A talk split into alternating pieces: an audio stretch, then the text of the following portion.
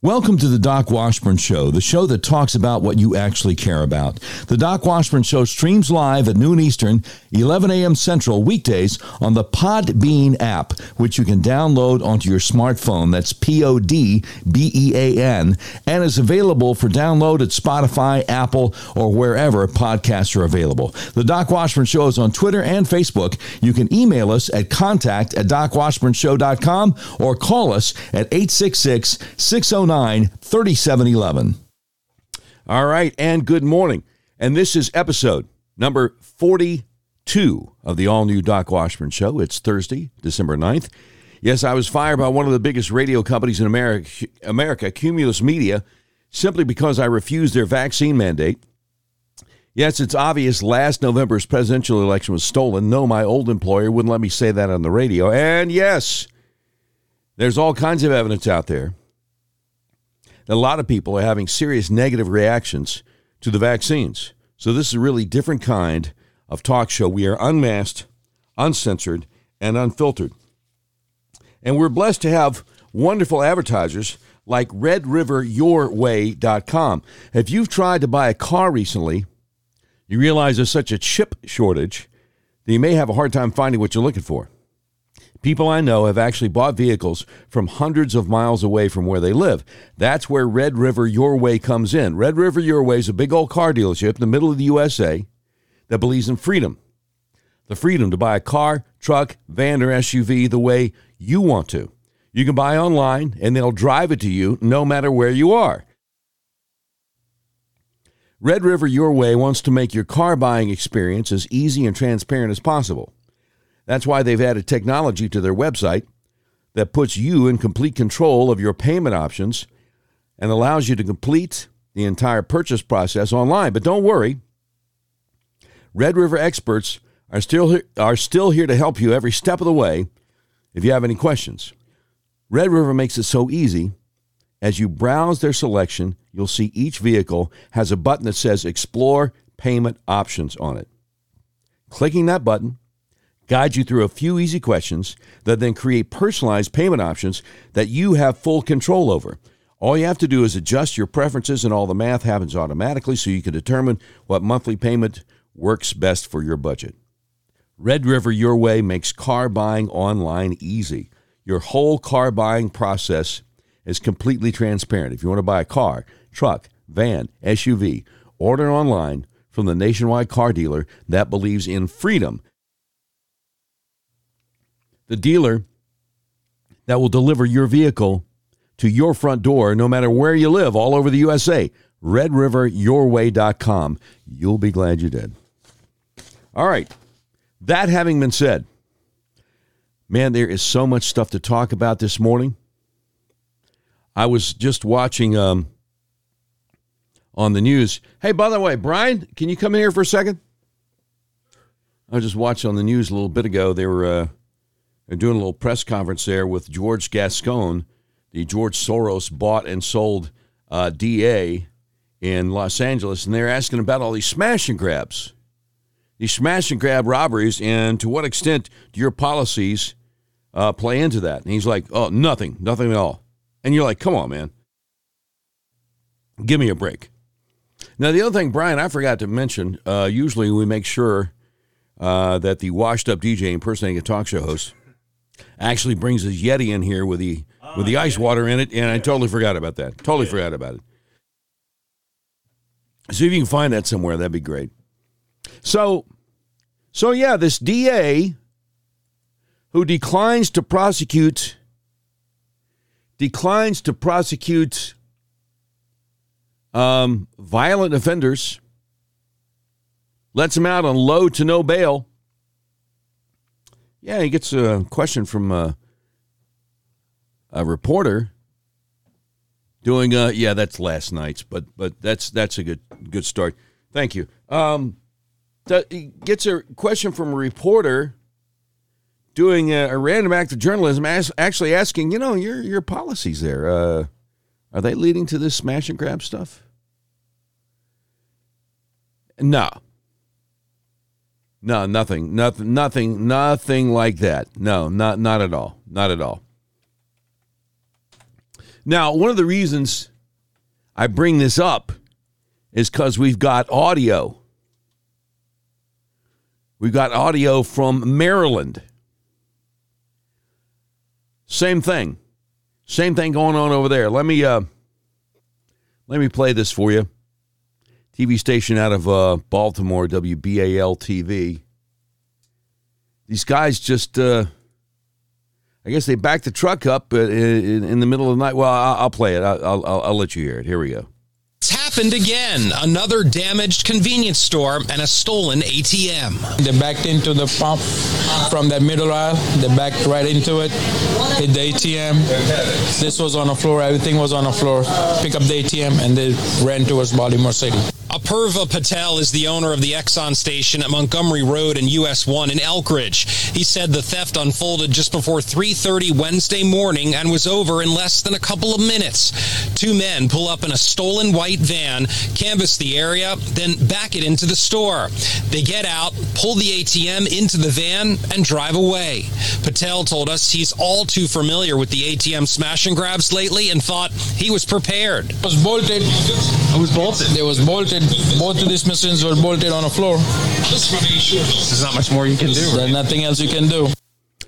Nothing you could do because George Soros pays a lot of money to get these uh, prosecutors elected in these Democrat cities.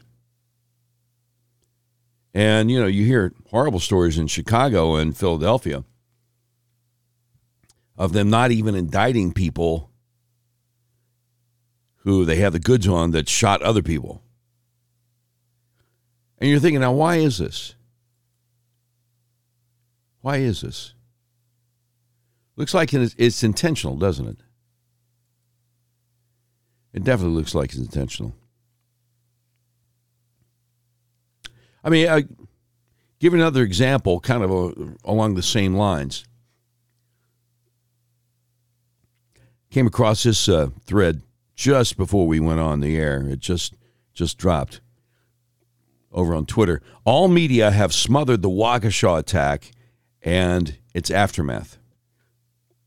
No profiles of the murdered. No updates on the injured. No expose on the murderer. No interviews with his family and those that knew him. No follow up on impacts on the community or PTSD of survivors and first responders. No interviews of the accused or his lawyers. No deep dive on his influences. No investigative reporting on the impact of bail reform on the event. No reporting on the accused possible ties to radicals. No investigation as to whether the attack was racially, religiously, or politically motivated. Nothing. Nothing at all. If all media, even allegedly conservative media, will not cover this terror attack, what are citizens to do? Again, we're talking about the Waukesha Christmas Parade Massacre, Waukesha, Wisconsin. He says, How can citizens' concerns be addressed? How can they advocate for improvements in policing? The entire horrible incident has been disappeared, and if the media will not cover this important story, you can be assured politicians will likewise ignore it. Even Republican U.S. Senator Ron Johnson has more or less told people to stop talking about it and reporting on it. Senator Johnson says he doesn't want the crime politicized. Well, what if the crime was politically or racially motivated? What if dangerous new policing standards and bail reform contributed to the attack? What if state and federal governments' refusal to confront, sometimes even collaborate with violent radical groups, is to blame? If the media and government at all levels, even alleged conservatives, refuse to talk about a mass terror attack, we can all see with our own eyes if it isn't allowed to be discussed, let alone addressed. Don't be shocked if the normies turn to other sources and pursue other stories. Government officials and the media are creating the very thing they say they fear the most by refusing to even allow discussion what, about what happened in Waukesha. Hat tip to uh, somebody who goes by Pimpernel13. Some of these uh, Twitter accounts are uh, anonymous. But uh, that's true, you know. That's true. And you and I both know if that had been a case of a white guy driving into a Christmas parade of predominantly black folks, you'd never hear the end of it. And why is that? Because the media wants us set against each other over our ethnicity. The media and the Democrats, but I repeat myself. They want strife between people of different ethnicities. They don't want us to look at each other as individuals. They want us to be racists. Don't fall for it. We're all related. You go back far enough, and even somebody whose ethnicity makes him or her look very different from you, you go back far enough, we're all cousins. Might be 15th cousins, might be 30th cousins, but you go back far enough, we're all related. We are all related. Just so you know. Just so you know. Now, this, I, I found this interesting. This is from uh, something called inverse.com, which has a blue check by it on Twitter. And inverse.com, of course, is a, uh, well, it's a science website. It's a science website, and they look into all kinds of stuff. And they got all kinds of long reads. Anyway, they got a link to a new article. A gigantic gas planet was discovered in a double star system 325 light years away that challenges scientists' ideas about how planets form. How about that? Markus Janson and his team used the Sphere exoplanet imager on the European Southern Observatory's very large telescope to survey the star system. The two stars should be too big and too hot to have a giant planet. And they go on and on and on and on and on about their new discovery challenging scientists' ideas about how planets form. That's kind of a big deal if you're into science. And the great John Ziegler, senior columnist over at Mediaite, says, Remember this when they tell you to shut up because the science is settled. Oh! No, the science is settled. You're going to get s- settled science. Uh, I'm thinking maybe the idea about how planets are formed. It might be a bigger deal than, uh, you know, whether uh, I should be forced to wear a mask in the produce section at the Kroger. But call me crazy. I've been called worse. And I deserved it. All right, let's look at this. Occupy Democrats a blue check profile on Twitter with over 200,000 followers. They say they're a grassroots political organization dedicated to helping progressive Democrats. And um, they're out there now saying, breaking, Illinois introduces a bill to force unvaccinated residents to pay out of pocket for their hospital treatment if they catch COVID, saying that they must assume the risk and take responsibility for their carelessness. Retweet this if you think that your state should do the same. And then they say if you're a Democrat who supports a bill that Illinois just filed to force the unvaccinated to pay for their own hospitalization costs out of pocket, and are looking for the latest breaking news, please retweet, follow our account to immediately be notified when we tweet. Okay, so so they're trying to get this bill passed through the Illinois Illinois state legislature, which would prohibit your insurance company from covering costs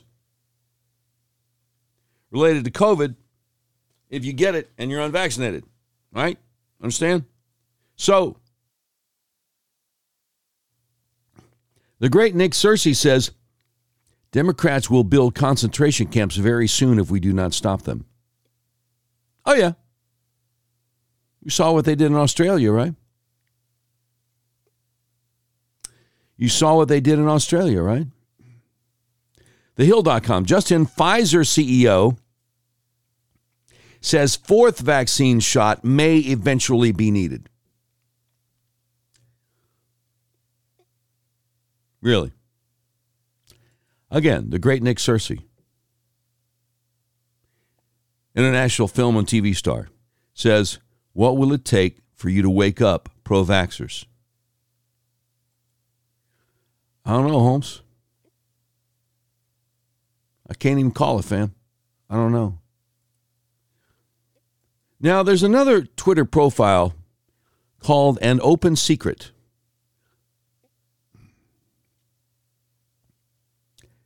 And they exist for one purpose one purpose only to get the word out about child sex trafficking and, and, and abuse of children. And they got a film that Hollywood doesn't want you to see, all about Hollywood pedophiles and convicted sex offenders. It's called An Open Secret. And if you go to uh, Twitter and type in An Open Secret, you'll link to the film. Anyway, what they're saying now is Did you know the Biden administration has proposed rolling back a Trump era effort to collect data on teacher on student child sex abuse. That's right. The Office for Civil Rights and Department of Education will no longer ask school districts questions about teacher on student sexual assault allegations. Department of Education will not ask school officials to report allegations that resulted in the resignation or retirement of the accused. U.S. Department of Education also will not ask school officials to report pending cases. They will also not ask school officials to report cases in which a school staffer was reassigned to another district school prior to the conclusion of an investigation.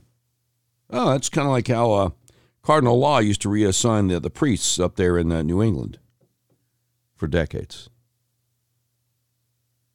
Anyway, data suggesting systemic nonchalance about child sexual abuse in public schools will be quite politically inconvenient for teachers unions. Now the data won't be collected. Biden's education department wants to roll back effort to catalog teacher sex crimes. Critics say the move is an attempt to appease teachers' unions. Well, I'm sure it is. And they link to an article that came out over the Thanksgiving holidays the Washington Free Beacon. Yeah, I'm sure it is an effort to appease teachers' unions. Interesting. And talk about the swamp. Talk about the swamp. So, I got a little bit more audio I want to play for you. U.S. Congressman Matt Gaetz out of Pensacola, Florida.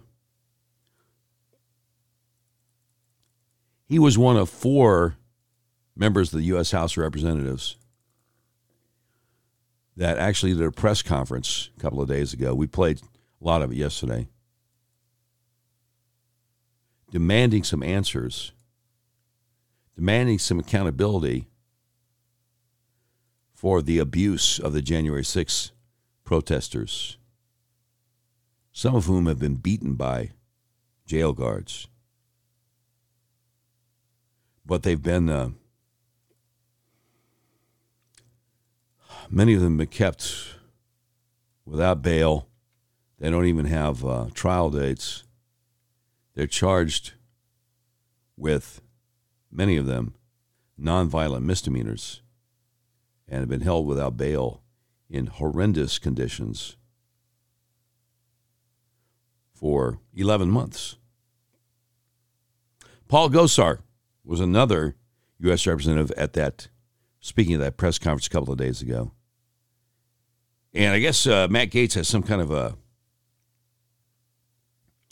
some kind of uh, video podcast he does over in Rumble. Here's a couple of minutes of Matt Gaetz and Paul Gosar talking about what Republicans should be doing in Congress. I hope you will find it illustrative and instructive. The uh, role of oversight will be a very important one. Uh, you've got a strong background in oversight, serving on the oversight committee previously. What is the most important investigation that you think Republicans need to advance into the Biden administration? I think it's uh, this whole uh, legal cover up of the Biden scam. I, I think that the personal graft, absolutely, and I think that uh, how the FBI covered it up, how the FBI squelched it during the election of 2020, and making people be held accountable. Why would you, the FBI go to such length to protect the Bidens? Is is that your your assertion? Yeah, it is. You know, so we just had a president, President Trump, that did everything he said he was going to do. Isn't that novel? you know? And now we've got a guy that will lie every time he gets a chance. Mm-hmm. And the only enablers are the law. You know, and oversight, you bring it up. I've been here. We're fast and furious. Mm-hmm. Benghazi, the IRS, the over, uh, the. Uh, you questioned people during the Russia hoax. Absolutely. On the oversight. And, and, and, tell me where justification came for the application of the letter of the law. Nobody. And America sees that. They see one law for me, a different law for thee. And what do you think is that divide? I mean, you know, Biden and Trump were both president, so it's not just that the FBI would cover for any president, because your assertion seems to be that they targeted Trump, and we mm-hmm. obviously saw that in the evidence, and that they're covering for Biden family personal graft. Yeah. Well, this gets to the bureaucracy. You know, this has been a self-feeding machine here in Washington D.C. This bubble they talk about, the swamp, the, the sewer, as I call it, and and it breeds upon itself you know, it's a you scratch my back, I'll scratch yours. It's not about the representation of the people. It's but not. That's the, what I worry about, Paul. I worry that we could win the majority. Joe Biden could be president, mm-hmm. and we could have a docile, you know, uh, compromising leadership, willing to cut deals and just allow Joe Biden to go about his merry way. Whereas my perspective is that we need tough, effective, fair, but rigorous and dogged oversight. That dog with a bone on a lot of these different things that the Biden administration is doing. Now, he's right. But this is the kind of talk that is anathema to mainstream swampy rhinos. They don't want you talking about um, what's a good way to put it? Know what you're talking about getting somebody out of Republican leadership. You know, know what you're talking about primarying anybody. See what I'm saying? So, so yeah. That's what I ran into uh, Tuesday night when I spoke to the Pulaski County, Arkansas Republican Party, and I started telling the truth about the U.S. representative from Central Arkansas, French Hill, and how he stabbed us in the back and stabbed Trump in the back repeatedly. The chairwoman of the uh, Pulaski County Republican Party tried to get me to stop, tried to censor me. So it, it happens locally in our states, it happens in D.C. I'm just looking at the thing now. Um, since we do a national podcast, I, I very rarely get into Arkansas politics, even though for the time being I'm still actually in Arkansas. Um, but I think this is illustrative of what's going on across the country. So, Arkansas State Legislature is in session, and some of the conservatives in the Republican Party wanted to push bills that would stop critical race theory, bills that would uh, put in a Texas style abortion law in Arkansas. And State Senator Trent Garner is on Twitter this morning saying the Senate voted to quit today without hearing bills that would stop critical race theory or put in a Texas style abortion law in Arkansas. He says, I'm disappointed but not surprised. And he has the list here of people in the Senate who voted to adjourn and people who voted not to adjourn. And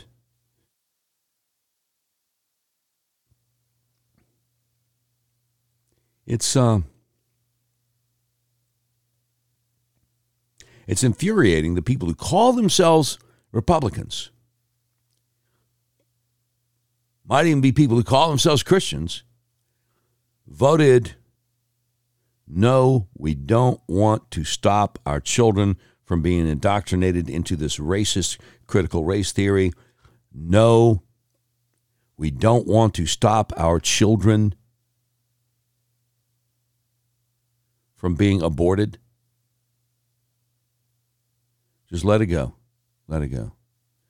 Now, you know, the Democrats are going to say, no, we don't want to bring up these bills. The, the party of abortion they're not going to want to protect children from being indoctrinated into racism with critical race theory. Uh, they're not going to want to protect children in the womb. But there's no excuse for Republicans like Cecile Bledsoe, Jonathan Dismang, uh, Jane English, uh, Jimmy Hickey, Ricky Hill, Missy Irvin, Terry Rice, Bill Sample, James Sturch. There's no excuse for those people to say, hey, I'm a conservative Republican, and then when you actually have the chance to try to stop this racist critical race theory in public schools, you actually have a chance to try to outlaw abortions after six weeks. No, we don't want to mess with that. I'm not really conservative. It's not just in Arkansas. It's not just in Arkansas. As one of the commenters here says, deep red supermajority Republican state, and some of these state senators don't want to fight for their base. I hope they get replaced with conservative fighters like the few good ones. Yeah, exactly. Exactly. But you do see it. You do see it. And not just in Arkansas. Not just in Arkansas. Anyway, um, I want to. Uh, we got a new bombshell out about what happened January 6th that, that I, I want to address here in, in just a moment. First, let me ask you something, though. If you're like me and you want to fight back against the government cramdown, like Obamacare, you remember 2009? Nancy Pelosi saying, uh, well, you're you're just gonna have to vote for it, uh, so you can find out what's in it. And they did, and they did. A lot of her fellow Democrats were concerned um, that they weren't going to win re-election the next year, and she said, "Don't worry about it. It's worth it because the Republicans won't undo it. We're making permanent structural change that the Republicans will not undo when they get back in control." And then when we get back in control, we'll keep pushing further to the left, and they have. So a lot of people don't know how to deal with Obamacare, the so-called Affordable Care Act. Uh, are, are you like me? Did it make your health care actually more expensive, not more affordable? Does your health insurance premium feel like a second mortgage? Does your sky high d- deductible prevent you from going to the doctor? Do your sky high copays keep you from going to the doctor? Now, if you answer yes any of those questions, you need to get a hold of my friend Art Wilborn. His website, myfamilyhealthplan.com. You click on myfamilyhealthplan.com, the first thing you see, affordable plans. Save 30 to 50% on premiums, personalized health coverage, low to no deductible, and no copays at all. That sounds like a deal to you. There's a button right there, schedule call now. Schedule call now. And not only, not only is myfamilyhealthplan.com a wonderful alternative to Obamacare, there's another way it's a 180 from Obamacare. It doesn't force you to cover stuff like abortion that would deeply offend your deeply held religious beliefs. And it gets better. You go to myfamilyhealthplan.com, you book a free consultation, and my buddy Art Wilborn makes sure there are no gaps in your coverage. Again, affordable plans, save 30 to 50% on premiums, personalized health coverage, low to no deductible, and no copays. It's called myfamilyhealthplan.com. Save money on your insurance. Myfamilyhealthplan.com. You'll be glad you did. You will be so glad you did. All right. Now, that having been said, um, Julie Kelly, the great Julie Kelly, one of the best political commentators out there. She's a senior contributor to American Greatness. She just dropped a new article called January 6 police beating victim speaks, quote, I could have died, unquote. The first of a two part interview with Victoria White, a Trump supporter who was beaten by police inside the tunnel on the lower west terrace of the Capitol building on January 6. She said the first time Victoria White visited the nation's capital was on January 6, 2021 listening to President Trump's speech with her teen daughter and three friends alongside her would be a once in a lifetime experience, White thought. Instead, the day turned into a personal nightmare with real time flashbacks to her years as a victim of domestic abuse. Victoria White, a mother of four, recounted to me this week by phone in horrifying and heartbreaking detail how at least two D.C. Metropolitan police officers viciously assaulted her inside a tunnel on the lower west terrace of the Capitol building on January 6. Fierce battles between police and protesters took place inside the tunnel, which leads to a set of doors that allows access to the building. It is the location where Rosanne Boyland, a 34 year old Trump supporter from the state of Georgia, died. Amid video evidence, court filings, and firsthand witness accounts, new questions have emerged about the exact cause of Rosanne Boyland's death. A report issued by the D.C. Medical Examiner's Office in April claimed that Boyland, a recovering addict, died of an accidental drug overdose. But others in the vicinity of Rosanne Boyland when she lost consciousness insist her death was caused by law enforcement officers who deployed a toxic chemical spray and in some cases used metal sticks, riot shields, and their own fists against Trump supporters. 39 year old Victoria White found herself in the tunnel near Boyland. And her harrowing account describes nothing short of criminal misconduct by still unidentified members of the D.C. Metropolitan Police Department. Furthermore, Victoria White's experience bolsters allegations that police contributed or directly caused the death of a second unarmed female Trump supporter on January 6th. Like hundreds of thousands of Americans, Victoria White traveled from her home to Washington, D.C. to hear President Trump's speech and protest the results of the rigged 2020 presidential election. Yes, I said it and I mean it. I'm so thankful to be able to talk about the fact that the election was stolen. Anyway, the article continues. Victoria White is a resident of Rochester, Minnesota.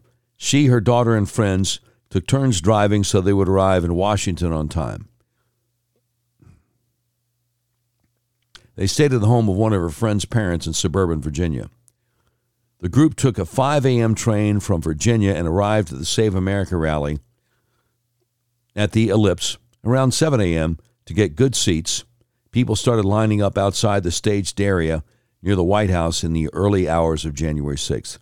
Victoria White's group was seated behind the VIP section. In a text message, Victoria White said, The atmosphere was amazing. It was the happiest experience ever.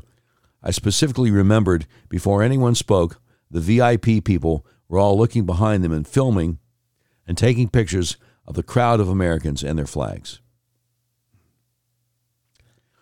She said everyone at the rally had this feeling of peace and joy after a year of lockdowns and patriots being criticized by the media. Victoria White and her group were among the last to leave Trump's hour long speech, which began around noon.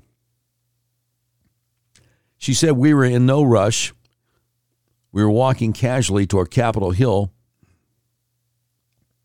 just looking around at all the build- buildings, thinking, Wow, we're here.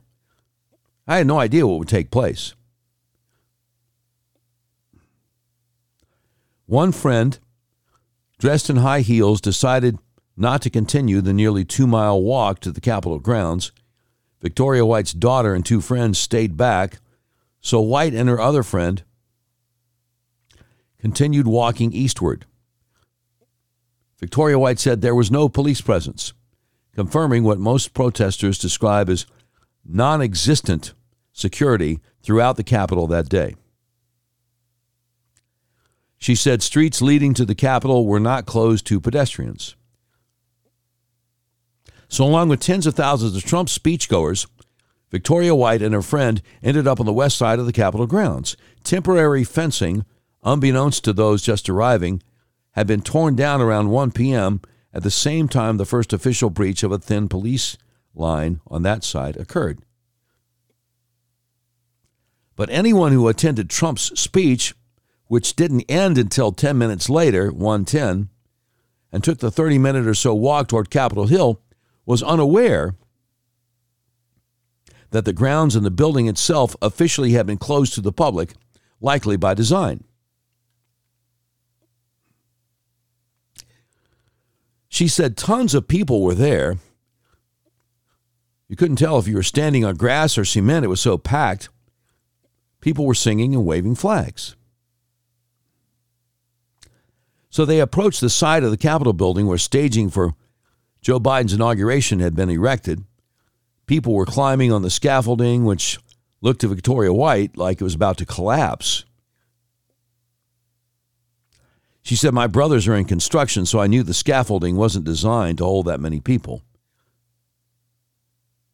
Fearful the structure would fall on top of her, Victoria White and her friend inched their way in the crowd closer to the building.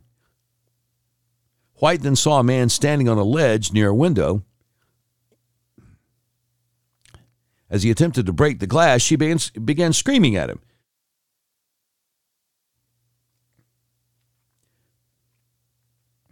She said, I yelled, We don't do that, bleep. And I grabbed his backpack to pull him off. By the way, Victoria White's account is confirmed by video and the government's criminal complaint against her. The site of that confrontation is directly to the left of the lower West Terrace tunnel. So, looking for a way out of the dense crowd, she had lost sight of her friend at this point. Victoria White pushed her way toward the tunnel shortly after 4 p.m. and squeezed into the front opening. That's when she encountered a horror scene. She said grown men were crying from being doused repeatedly with a noxious chemical gas inside the tight confines of the tunnel. People were being crushed. Cops clad in full riot gear have filled the tunnel with the gas, causing victims to vomit and pass out. She said, We were trapped. Police were pushing us out using riot shields, and people outside were pushing in. I kept falling. A cop sprayed mace directly into my face. Then she said she felt the first blow. It came out of nowhere, White told me. With her back to the line of officers, White tried to stand up, but repeated blows to her head by an officer in a white shirt, presumably a D.C. Metro police supervisor, prevented her from regaining her footing. White told me slowly, because of my history, I started having flashbacks. She was choking up as she recalled what happened. She said, I felt like I had felt all those years, the times when I would get hit. She remained crouched down as blow after blow, first by a stick, then someone's fist, landed on the top of her head and face. At one point, she confronted the abusive officer, reminding him he took an oath to the Constitution. Her remarks enraged the officer. He called her a bitch and continued the pummeling. After several minutes, Victoria White was brought out of the tunnel by another officer.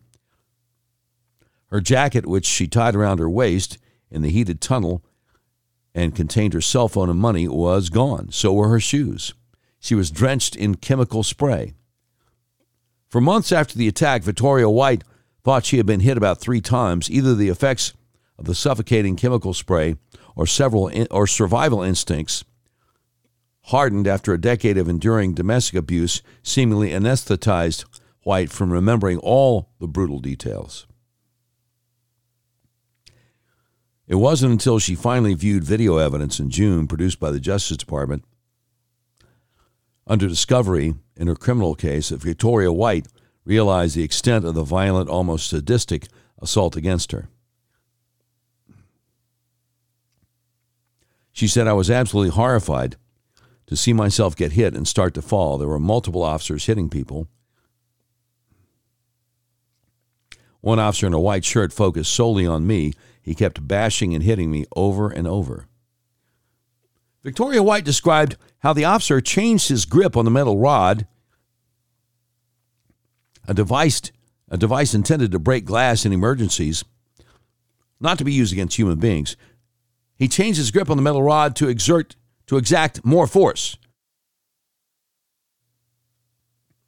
She said he begins to bash and poke me, then another officer takes my hair and shakes my head back and forth. As if that wasn't enough, the supervisor wearing the white shirt starts hitting her directly in the face. She said he takes his left hand, balls it up, and punches me in the face. She says, I finally put my hand on my head and tried to grab his stick to get him to stop. Watching the full video, Victoria White said, triggered almost a PTSD response. She said, I really started to struggle. I don't know if I can ever describe it. I was so overwhelmed. Now, Victoria White's account is vaguely referenced in the Justice Department's own charging documents. Investigators claimed officers tried to fend her off with a baton, and it appears that she is attempting to grab a shield and use her hand to block the baton. Wow, the Justice Department's own charging documents.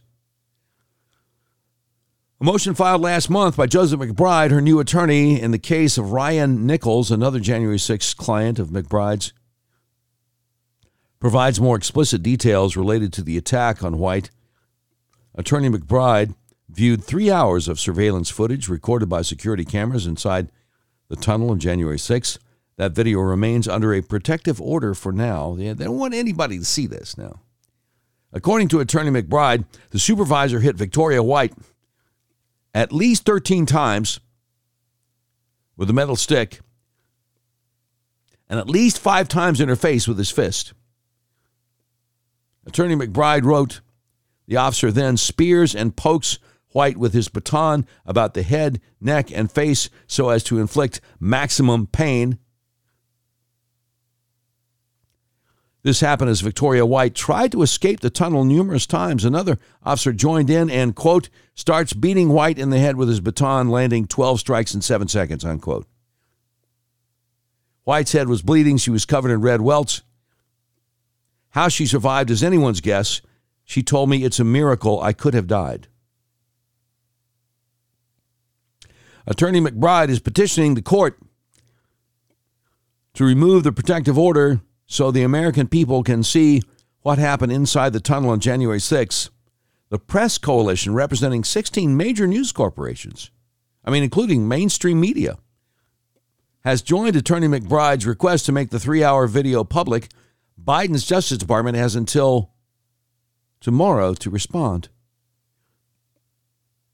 Julie Kelly concludes her, her article here saying in part two of my interview with Victoria White, she explains how her torture at the hands of police did not end after she exited the tunnel and how her legal and personal nightmare continues to this day. Oh my goodness. Anybody speaking up for these people?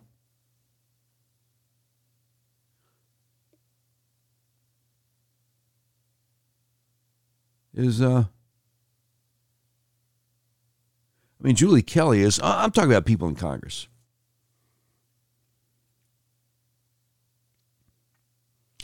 I don't know.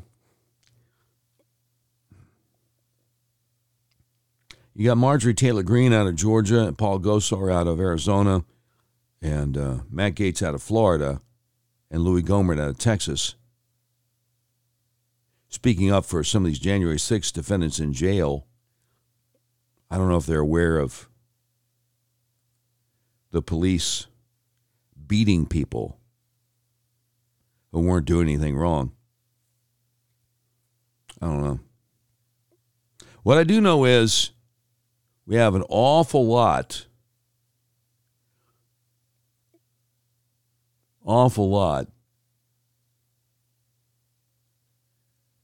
of folks in uh,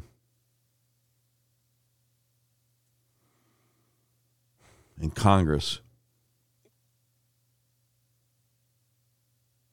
that aren't speaking up for anybody.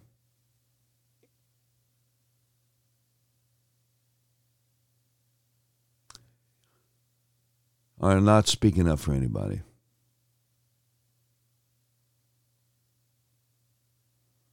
That's a shame. That's a shame. Uh, Jim Nero over in the Podbean app, uh, listening live. Says these are criminals in police uniforms. This is the police brutality that should be called out, yet the mainstream media is silent about it. That's true, but Jim, I, I do find this interesting. That 16 mainstream media organizations have joined with this attorney who's representing so many of these people, demanding that the Biden Justice Department release the video footage. That's shocking to me that the New York Times, Washington Post, NBC, CBS, ABC, CNN all say release the video footage. I don't think they know what they're asking for. uh, because what I'm used to with mainstream media is wanting to suppress stuff like this. You know, like when CNN said the Waukesha Christmas massacre was caused by an SUV. You know. Anyway, uh, great, great uh, quote there from uh, from Jim Nero, listening live on the Podbean app. Isaiah 5:20 Woe to those who call evil good and good evil who put darkness for light and light for darkness who put bitter for sweet and sweet for bitter. Amen, brother. Amen. Yeah, see, uh, Republican Party functionaries don't like it when you call out people that have R by their name. When you say that uh, they deserve to be primaried, to lose their positions of power in either a state legislature or the U.S. Congress. They don't like that at all. Because they don't stand for what we stand for. Okay? Just letting you know. By the way, the governor of Oregon, Kate Brown, has signed a bill removing reading, writing, and arithmetic requirements for high school kids. She says to help students of colors, to help students of color. So the Democrat governor of Oregon is a racist who thinks that black kids would have more difficulty with uh, reading, writing, and arithmetic than white kids. OregonLive.com. Governor Kate Brown st- signed a law to allow Oregon students to graduate without proving they can write or do math. She doesn't want to talk about it.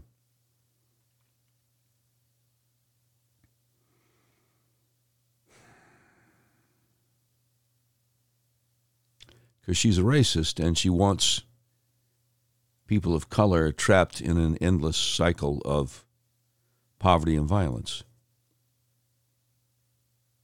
That's my opinion. You're entitled to it.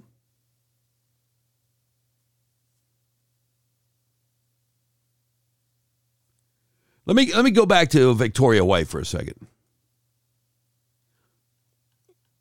Let me go back to Victoria White for a second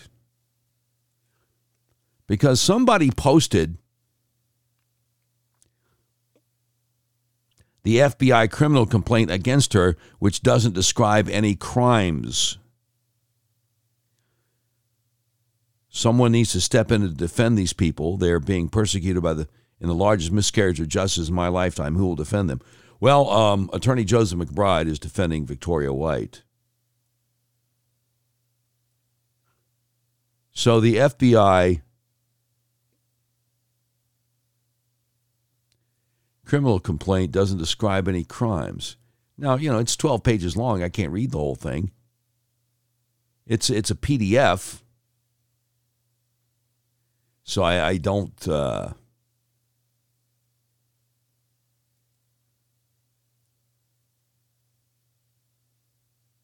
you know, I, I, don't know how to uh, put it on a Facebook page or anything like that. But uh, it's remarkable. And God willing, when we get part two of Julie Kelly's interview with Victoria White, then we'll share that with you also. We'll share that with you also.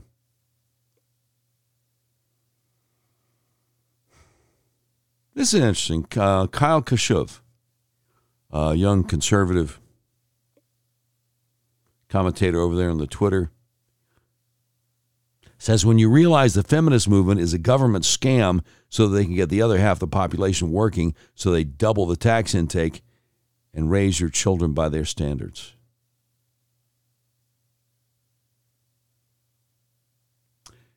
and raise your children by their standards. You know, I came across YouTube video recently. One of my favorite speakers, a guy named uh, Voddie Baucham Jr. And he had this quote. Had this quote out of the book of Luke.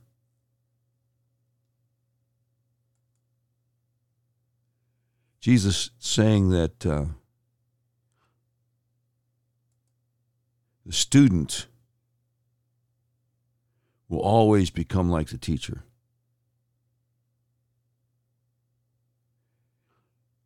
And presenting a lot of other presenting a lot of other reasons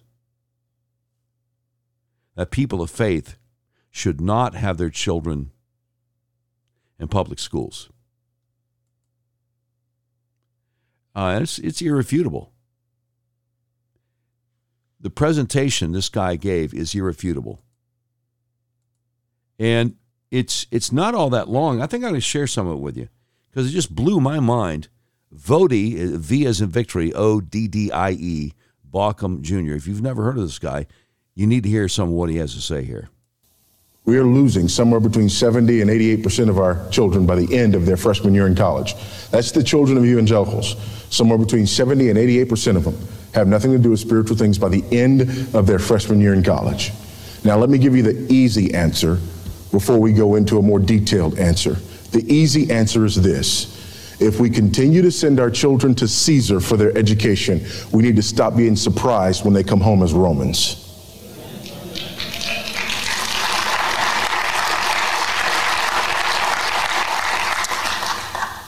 How to see who controls the schools, control the world. Luke chapter 6 and verse 40. A pupil is not above his teacher, but everyone, after he has been fully trained, will be like his teacher. See, that's it. Right there. Luke chapter 6, verse 40 A pupil is not above his teacher, but everyone, after he's been fully trained, will be like his teacher. How have we ignored that all these years? Anyway, anyway, here's more from Voddie Baucham. This is the New Testament version of Proverbs 22 6. Proverbs 22 6 Train up a child in the way he should go. When he is old, he will not depart from it. The, the, the New Testament version of that is right here in front of you. Luke chapter 6 and verse 40. A pupil is not above his teacher, but everyone, after he has been fully trained, will be like his teacher. It's simple, it, it makes sense.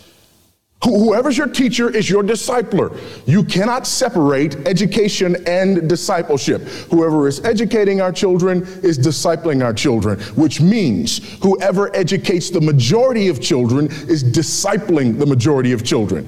And if the pupil is not above his teacher, and if everyone will ultimately be like his teacher, you see the power of education. From K through 12, Children spend 14,000 seat hours in school. Let me say that again 14,000 seat hours in school. The average Christian family spends less than 30 minutes per week discussing spiritual matters. Parents who think that a few conversations centered around what did you learn today need to be honest about the usual answer to that question, which is nothing. I hear this all the time. Yeah, yes, I understand. And after they go through the regular, you know, rigmarole of, of our schools are different. That's everybody, by the way. Doesn't matter where they're from, doesn't matter who they are. Their schools are different. Every other school in the United States is having those issues, but our school is different. After we get past that, Here's the next thing. Well, I send them there, but we make sure and talk through things when they come home. Really? Let's be honest. When they come home and you ask them what they learned so that you can talk through it, what's their response when you say, What'd you learn at school today? The response is, Nothing. The fact of the matter is, they don't know what they learned at school. They have no idea what's being shoved down their throat. It is their normal. They have no concept of anything else. so they don't know what to discuss. Currently, the curriculum in schools is controlled by the government and teachers' unions. Who are we kidding? There's not enough time in the day to compete with the schools for the minds of our children. The Bible and education is the text silent? Because for a long time, this has been our attitude on the issue. Our attitude on the issue is hey, just leave me alone. You do what you feel led to do, I'll do what I feel led to do. Well, excuse me if I don't buy into that mysticism. I do what the Bible commands me to do. Okay? It's like saying, hey, there's a beautiful woman over there. I'm standing here with a married friend. It's a beautiful woman over there. She's giving us the eye. Hey, you do what you feel led to do. I do what I feel led to do. No, the Bible has spoken on the adultery issue.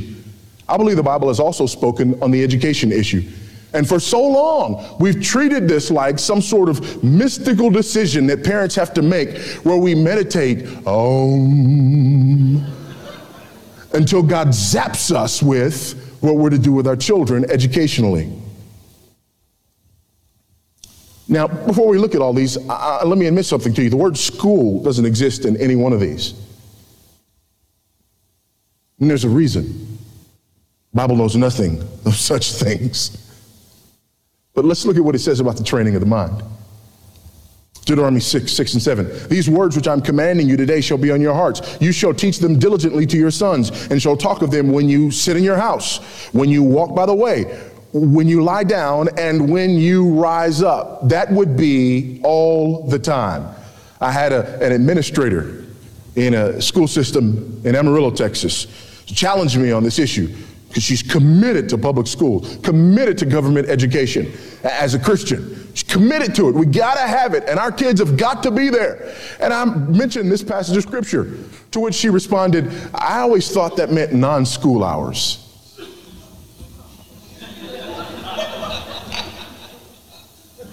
Ma'am, where, pray tell, was Moses sending his kids to school?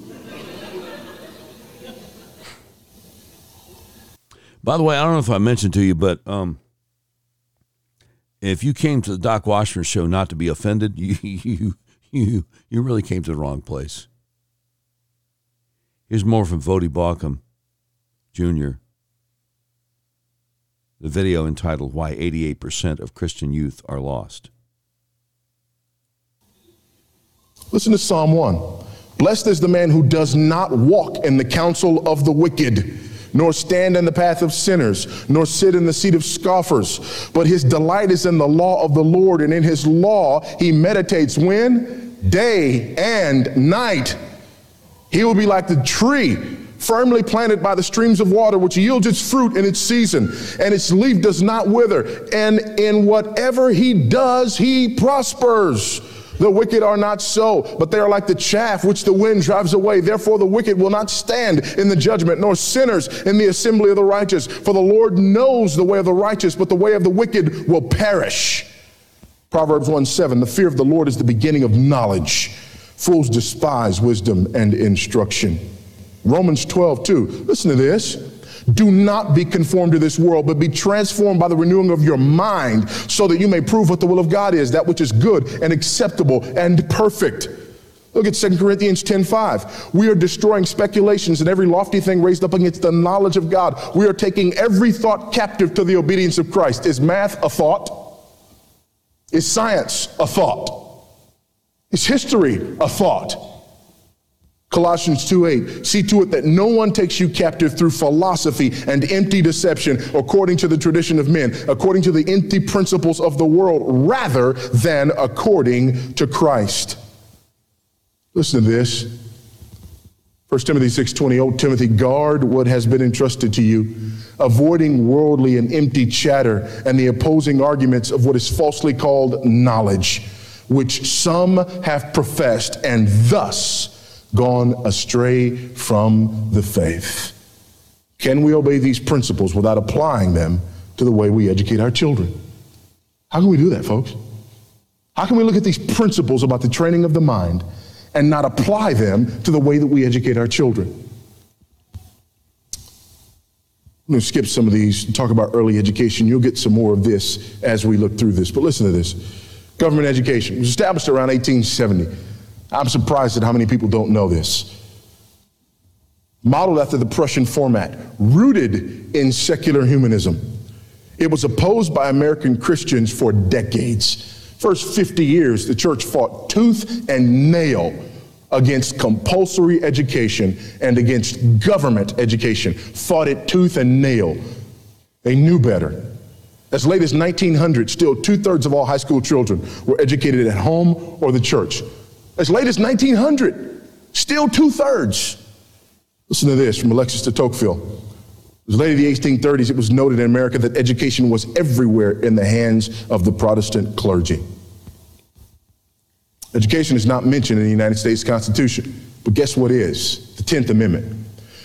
The powers not delegated to the United States by the Constitution, nor prohibited by it to the states, are reserved to the states respectively or to the people. What does that mean? Tell you what it means. The federal government has no constitutional jurisdiction over education. The conspiracy theorists have been telling you that this was an Wait, I don't want a commercial. Wait a second. People with a Christian worldview 11 times less likely to condone adultery, 15 times less likely to believe homosexuality is acceptable, 18 times less likely to condone drunkenness, 31 times less likely to condone premarital cohabitation, and 100 times less likely to, to endorse abortion. What are we always pounding the pulpit about? This list. Why are we always pounding the pulpit about this list? Because people don't have a Christian worldview. If they had a Christian worldview, we'd be pounding the pulpit about something else. But because 90% of the people who call themselves Christians don't have a Christian worldview, we have to constantly remind them to act like what they are not. Nehemiah Institute has been conducting the Peers test for decades. It tests worldview. What does that test look like? Here, here's the, the, the breakdown of the scale of the Peers test. Anything from 70 to 100 is called biblical theism. That's what they would expect Bible scholars and professors um, to score. Moderate Christian worldview, 30 to 69 range. That's what they would, they would expect mature Christians to score. You're a Christian, you have a Christian worldview, 30 to 69. Secular humanism, 0 to 29. Socialism, anything below 0. So, what do their test results look like? Biblical scholars average 87.8, just where you would expect between the 70 to 100 range. Humanists average a negative 45, just where you would expect. Christian school faculty, these are folks who, who teach in, in, in, in uh, your, your average Christian school, high school. They average 52.9. Again, where you would expect them between that 30 and 69 range. Homeschool students average 48.6, just behind Christian school faculty. Christian students in, in, in, Christian schools average 27.8, which is just below the moderate Christian worldview, seeping into the secular human worldview. Now, what's the problem there? Here's the problem. It's not true with all Christian schools, it, it, it boggles my mind. Christian schools actually brag about the fact that they have certified teachers. Certified by whom? The state, Caesar. So Christian schools are out there going, hey, Caesar approves of our teachers. Christian students in public school average 7.9 on the Peers test. The low end of secular humanism falling into Marxist socialism. I don't write the mail, I just deliver it. A couple of charts since 1988, 90% of Christian students who have taken the Peers test have scored below the moderate Christian worldview level. 90%. 90%. The children most likely to remain in the faith of their parents, those educated at home. We're currently losing 75 to 88%, between 70 and 88% of young people by the end of their freshman year in college. Homeschool students remain in the faith of their fathers all the way through college, according to NHERI, at a rate of 90 to 95%. Again, I don't write the mail, I just deliver it. That was uh, Voddie Baucham Jr. And uh, YouTube video is entitled Why 88% of Christian Youth Are, are Lost.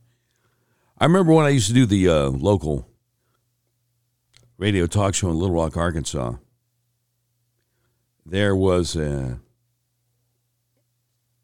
a bill in the state legislature which some conservatives are trying to get into law that would have funded students instead of public schools. A school choice bill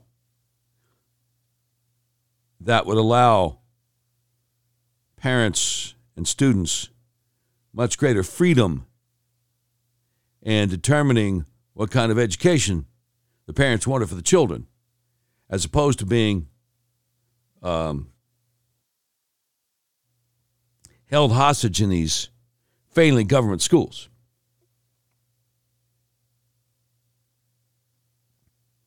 And I called out some of the uh, so called Republicans who voted against the school choice bill. And I got a private message on Facebook from a fellow who uh, he and his wife, I guess, knew this legislator and his wife. And the legislator's wife had told him that if her husband had voted for the school choice bill, that could have wound up uh, hurting the athletic program there at the local high school. If enough people, enough students had left the local high school to go to Christian school or to be homeschooled or whatever. And I responded to this private message on Facebook, something along the lines of Do you hear what you're saying? Do you hear what you're saying? You would rather have your children indoctrinated into a worldview that is anathema to everything you believe than endanger your precious high school athletic program. People, um, people have odd um, priorities in this life, you know. They have odd priorities.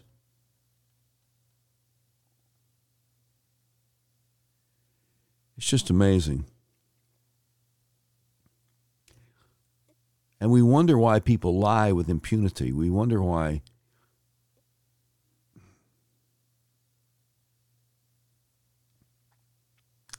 people have uh, no problem whatsoever lying through their teeth. We wonder why people have no problem whatsoever pretending that the emperor is wearing clothes. We wonder why people have no problem whatsoever pretending it's a good idea to force two year olds to wear masks when they know masks don't work. Well, why is that? Well, they're taught that there's no absolute truth, there's no absolute morality, and the ends justify the means. They're taught that we're animals evolved from other animals, not that we're created by God and we're all we all bear his image. So situational ethics reigns supreme. You can justify rationalize anything you want to.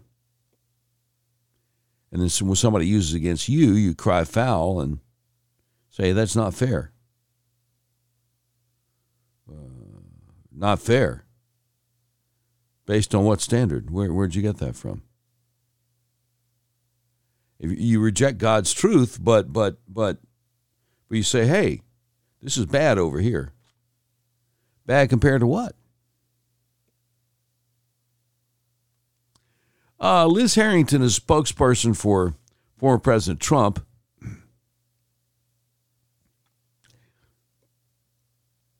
She has a link to a news report from One American News this morning uh, from Madison, Wisconsin. Public hearing on Wisconsin voter rolls is underway. And let's dip into that. This is less than a minute long asking if there's somebody on the team to do a screen share so we can see the process. And finally, um, Michael Spitzer Rubenstein says, you know, can you give us an API or anything similar so we can connect the software? So basically asking for an opportunity to have the actual WISFO data. He says that would be the holy grail, but I'm not expecting it. And as you can see, we've added in now US Digital Response. They're building this website. And Claire says, you know, I have to go into it and run the report every single night, but I'm not going to give you an API because I'm not comfortable with it. So Claire Woodall-Vogg is providing this information every night. She's going to provide them. So they have a real-time system of absentee ballots, the United States Parcel Service when the ballots are coming in. They have a real-time system to determine when these ballots are coming in.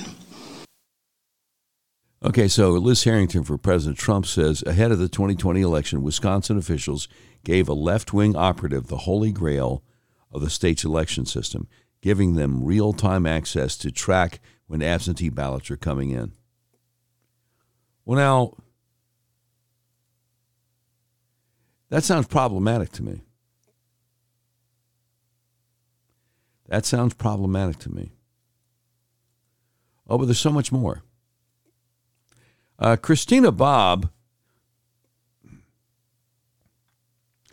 is a host of weekly briefing on One American News. U.S. Marine, lawyer, author. And she has a lot of takeaways from this uh, public hearing on Wisconsin voter rolls underway yesterday. So I want to share some of that with you. Milwaukee election officials assisted nonprofit by providing private voter data to Democrat group to add voters directly to the Wisconsin voter roll and bypass the state. See, that's illegal. I'm pretty sure it is. Wisconsin had an active voter turnout of 93.7%. Okay, that never happens in, in the real world. You'd be doing really good to get 60% if you're actually just counting people who actually vote. Wisconsin voter database padded voter registration numbers with precursor zeros, which allows for manipulating voter registration. Evidence indicates multiple entities are creating registered voters not just the state of Wisconsin. Wisconsin voter roll has over 120,000 active voters who have been registered to vote for more than 100 years. Let me run that by you again.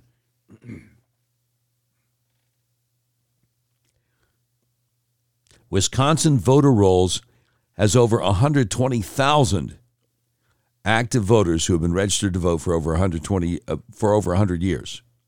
The margin of victory is only 20,000. But over 120,000 active voters have been registered for more than 100 years. Wisconsin has 4.5 million residents over the age of 18. The Wisconsin Election Commission has more than 7 million voters on the roll.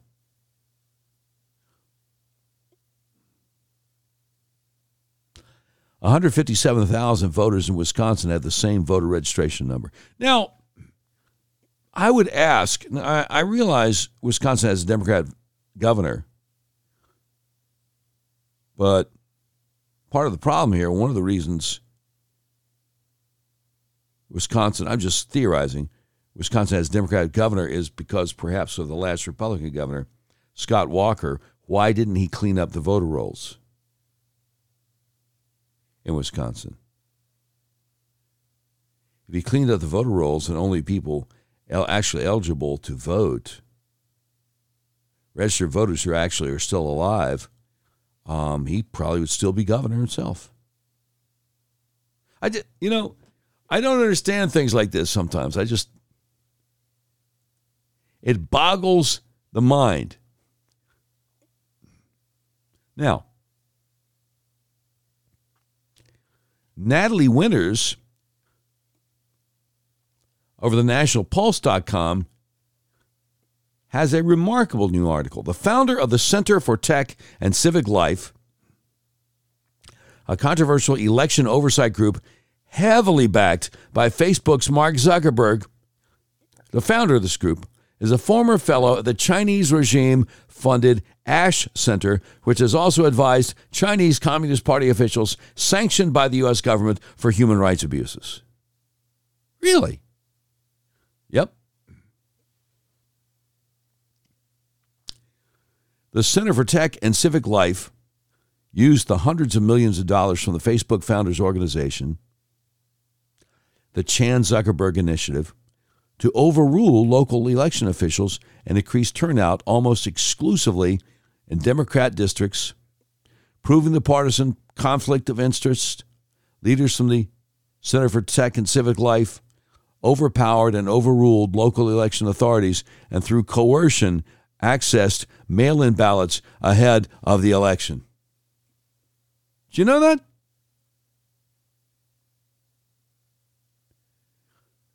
And they still tell us the election wasn't stolen. Everybody on Fox News, Tucker Carlson tell you the election wasn't stolen. Forget about Bret Baier and Chris Wallace. You know they're libs. Tucker Carlson even says Joe Biden won. So it doesn't matter how much evidence comes out. You don't hear Hannity talk about it, do you? I know I. I don't know. I, I, I haven't been able to watch or listen to him in a long time. He brings on these RINOs, pretends they're conservatives. He has a good guest. He doesn't listen to what they say. I just, I'm sorry, I can't. I just, I can't. No, no. Look, there was a reason that when they put him up against me in local radio in Little Rock, he didn't even show up in the ratings. And it's certainly not because I'm a world class talk show host, but at least I try to listen to my callers and try to listen to my, my interview guests. And so maybe people in Central Arkansas like that. Anyway, smoking gun election interference. Emails reveal Milwaukee officials giving Democrat operatives funded by Mark Zuckerberg direct access to Wisconsin's election database to active voters, absentee applications, ballots received, ballots rejected before and during the election. That's what came out yesterday at the public hearing on Wisconsin voter rolls. Hat tip to Liz Harrington. Thank you for putting that out there on Twitter. So, um, they're still going to tell you the election wasn't stolen. They're still going to tell you. Who you going to believe, me or your lying eyes? But of course it was. Of course it was. World Medical Association chair demands national lockdowns, compulsory jabs, fears COVID variant as dangerous as Ebola. Really? The Omicron variant, identified less than a week ago, which thus far has the symptoms of a mild cold and is only found in fully vaccinated people? Yeah, that one. On Saturday, Frank Ulrich Montgomery, chairman of the Global Physician Society of the World Medical Association, told German reporters he believes Omicron could become as dangerous as the Ebola virus. Montgomery said, and I quote, The fastest and best thing to do is contact restrictions. We must avoid any form of crowd in the coming weeks. We should therefore close the Christmas markets nationwide. I don't know, just uh, kind of takes you back, doesn't it? Yeah, I did the voice for a reason. That kind of takes you back 80 years, doesn't it? They have ways of making you sign the papers a few years later, I was just following orders. Yeah. Kind of takes you back.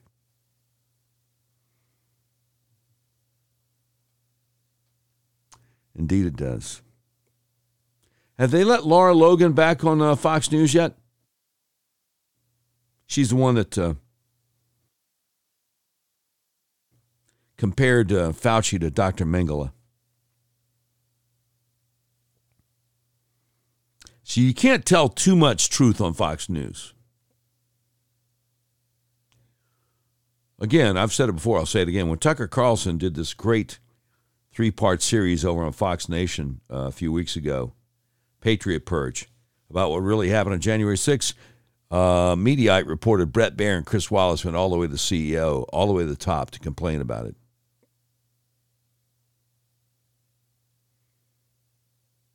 So, I mean, he can't really allude to the fact that the election was stolen. Y'all pray for Tucker Carlson. I'm sure he wants to tell the truth, the whole truth, and nothing but the truth. But they don't want the whole truth over Fox News. They just don't. So, I mentioned that every once in a while. Speaking of Fox, New York Post reporting this morning the arsonist who allegedly torched the Fox News Christmas tree was freed after his arraignment Wednesday night because his charges were not eligible for bail under new liberal reform laws in New York City. 49 year old Craig Tam- uh, Tamanaha says, I didn't do it. That's what he claimed to reporters outside Manhattan criminal court after being asked about the early morning arson that caused about a half million dollars in damage outside the Midtown New York City building that houses Fox News, Wall Street Journal, and New York Post. Tamanaha, a vagrant with a lengthy rap sheet who's known to the police, also went on an incoherent rant outside the courthouse.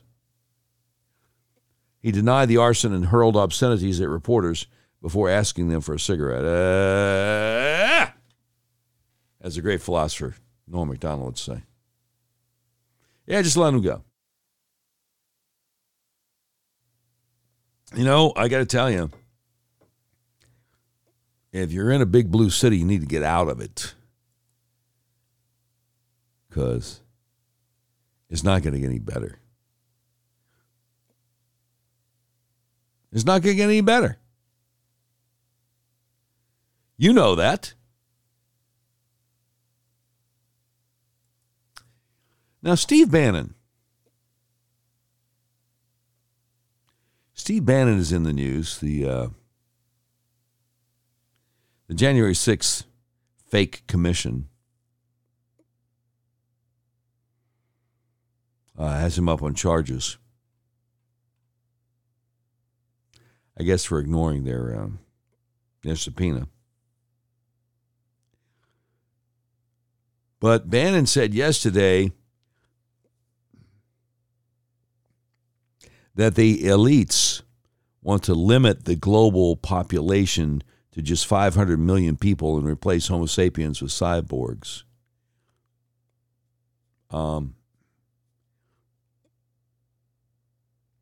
I've been saying for a long time, for years now, that the elites think 8, 8 billion people on this planet is too much and they think we'd be better off around 400 million, and they don't care how we get there and how quickly we get there, how many people would have to die.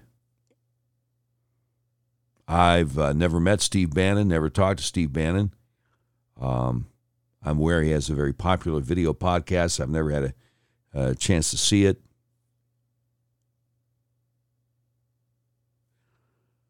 But I find it interesting that he and I have come to the same conclusion well, I, I, said 400 million. I don't remember where I got that number. He says 500 million, but the, uh, it's the same idea. It's the same idea. So, you know, again, again, I go back to something I heard on the radio a few weeks ago.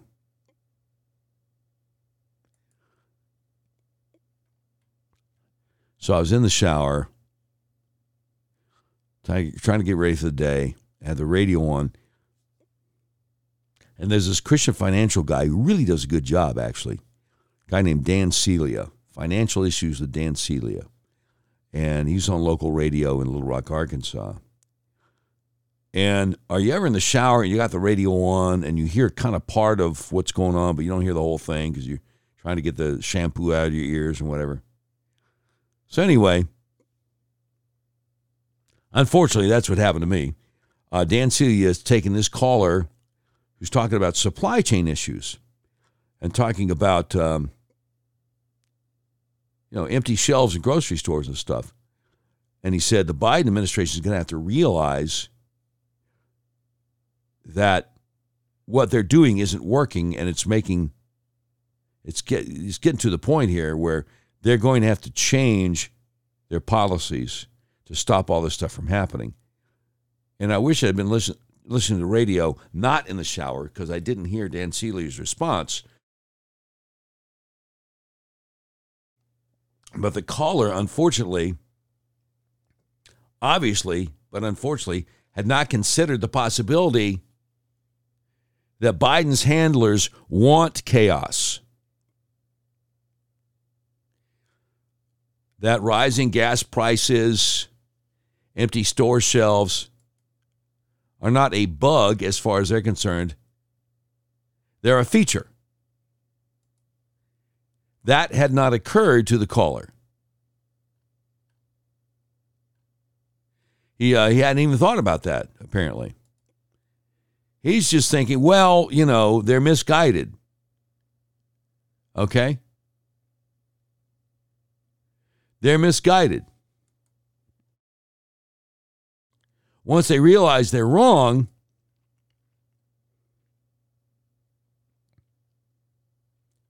then of course they'll uh, they'll mend their ways. Of course.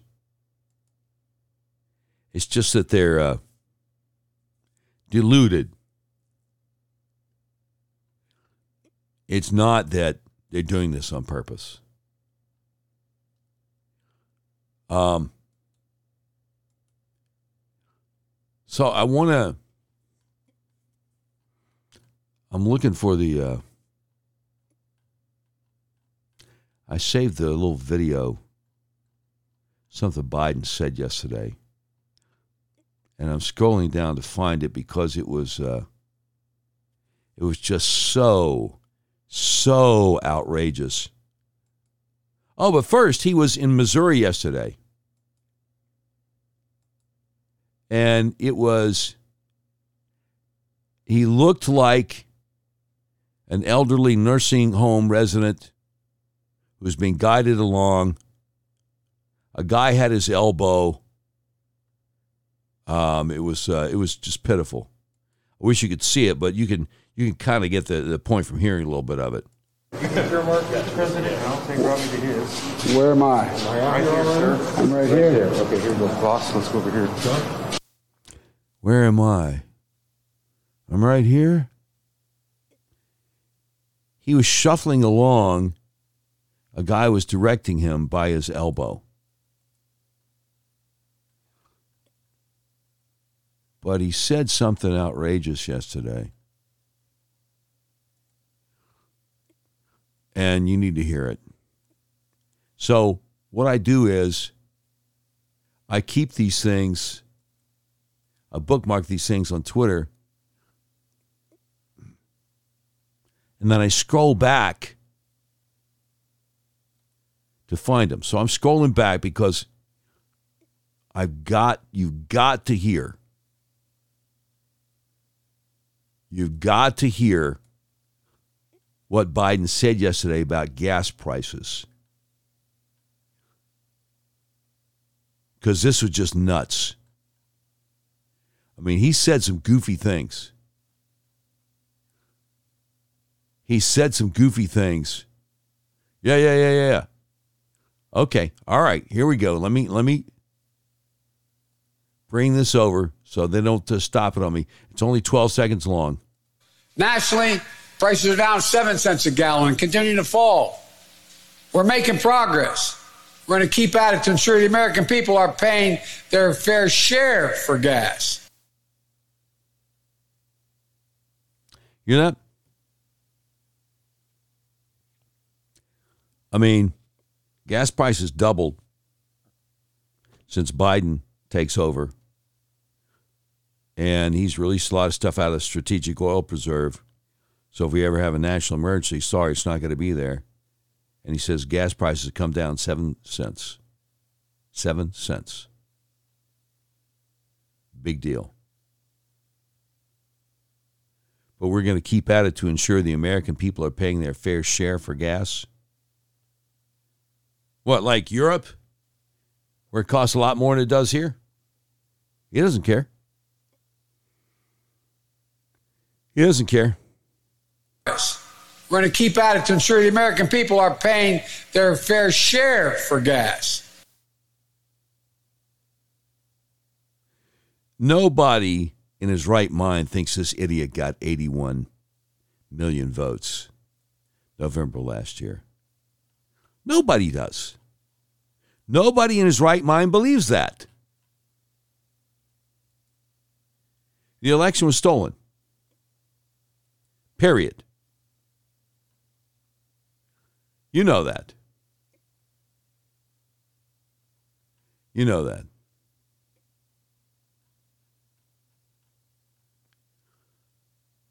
So, um,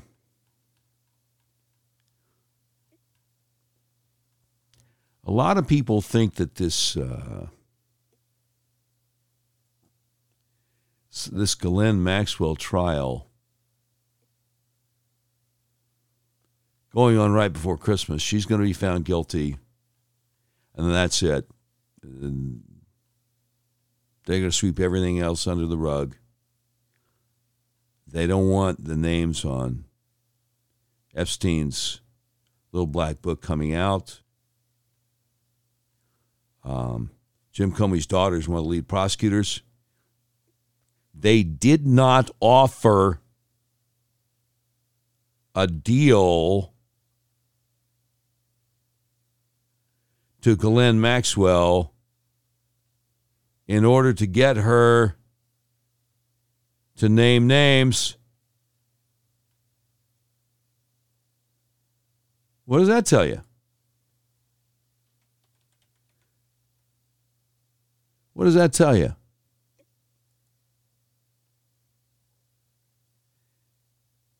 They did not offer her a deal in order to get her to name names.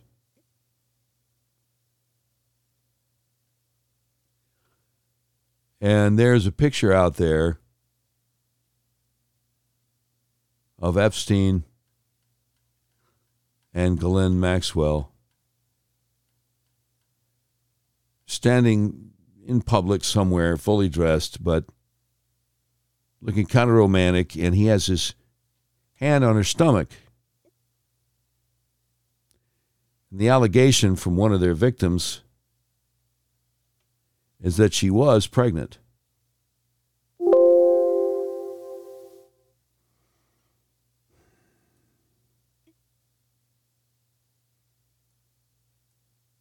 It's uh, it's horrendous.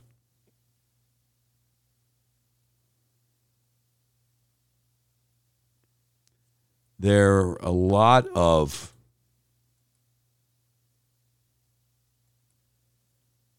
very well known people who went with Jeffrey Epstein to Lolita Island, whatever the name of the island was, Lolita, Lolita Express, And they just don't want this coming out. You know what I'm saying? They just don't want this coming out.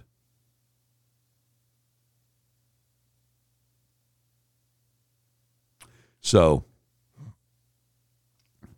don't be surprised. Because, I mean, look, Kyle Rittenhouse, they covered the Kyle Rittenhouse trial live wall to wall on mainstream media, right? Now, I get it that um, that was a state proceeding and Ghislaine Maxwell is a federal proceeding, and they don't tend to allow cameras inside a federal courtroom. But you would think this is such a big um, a big case, you'd be getting more coverage out of it. I'm saying? But you don't.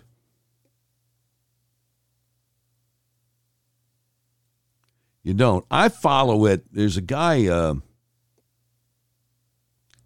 Matthew Russell Lee, over there on Twitter.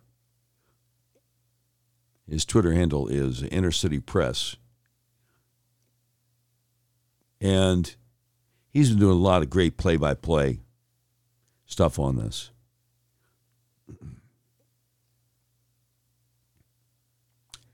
He got a uh, letter from a former police official investigating Epstein and Maxwell, who was not subpoenaed to testify, who has not been contacted by the Southern District of New York U.S. Attorney's Office.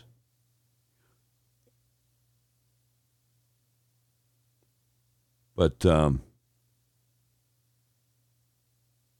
had a lot to say. Africa, Africa trip 2002, Bill Clinton and Kevin Spacey, you know, had a lot to say. But they don't want to hear from him. Wonder why that is.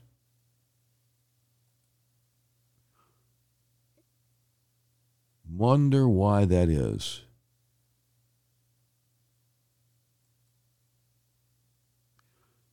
Now, we do have some breaking news from just a few minutes ago. Associated Press, reality TV's Josh Duggar, convicted of child porn possession. Former reality TV star Josh Duggar was immediately taken into custody Thursday morning after a federal jury convicted him of downloading and possessing child pornography. The jury in Fayetteville, Arkansas, about 140 miles northwest of Little Rock, found the 33 year old Duggar guilty on one count each of receiving and possessing child pornography. He faces up to 20 years in prison, fines up to, to uh, $250,000 for each count when he's sentenced. U.S. Attorney Clay Fowlkes of Western District of Arkansas, which prosecuted the case, said Regardless of wealth, social status, or fame, our office will continue to seek out all individuals who seek to abuse children and victimize them through the downloading, possession, and sharing of child pornography. Now, that's interesting. It's an interesting um, counterpoint here to what's going on and what's not going on with Jeffrey Epstein and Ghislaine Maxwell.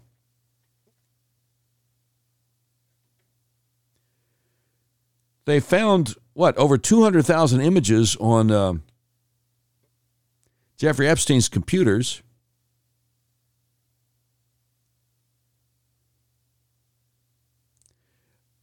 Their allegations he had uh, closed security, closed circuit security camera video in all of his residences, not just the, the townhouse in New York, not just the uh, ranch in New Mexico, but the, the islands down there in the Caribbean. He videotaped everybody and everything. Very credible allegations that he sexually abused underage females.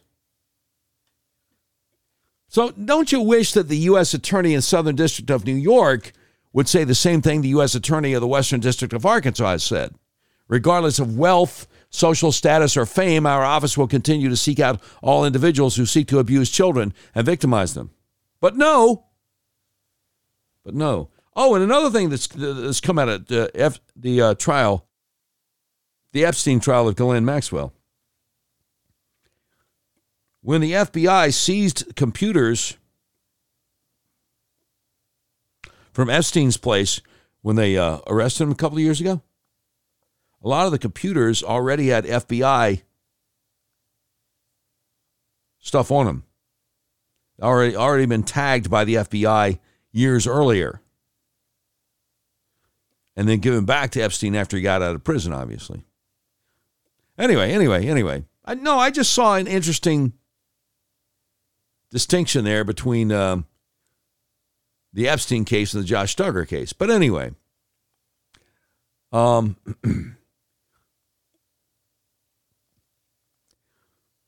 U.S. District Judge Timothy Brooks said sentencing will happen in about four months, according to Fayetteville TV station KNWA. Justin Gelfand, one of Duggar's defense attorneys, said, We respect the jury's verdict and we look forward to continuing this fight on appeal.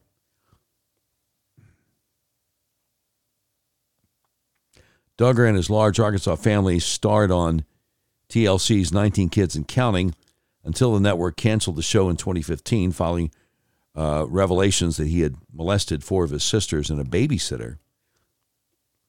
Authorities began investigating the abuse in 2006 after receiving a tip from a family friend, but concluded the statute limitations on any possible charge had expired at that point. So, anyway, um, the um, the allegation is that the uh,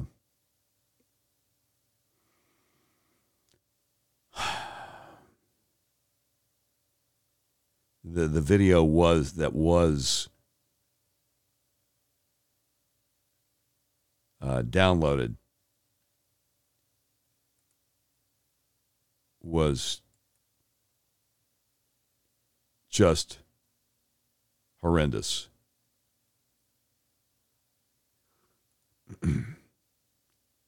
Pardon me.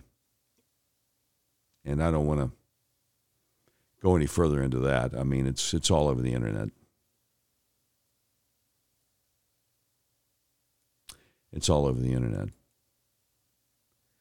I hope that what I'm seeing all over the place on social media is not true that the U.S. Department of Justice is just going to wrap things up after a guilty verdict on Ghislaine Maxwell, if indeed she's found guilty, and act like there's nothing else to prosecute vis a vis Jeffrey Epstein, because there's plenty. Now, speaking of child abuse, there's a video out there that's gone viral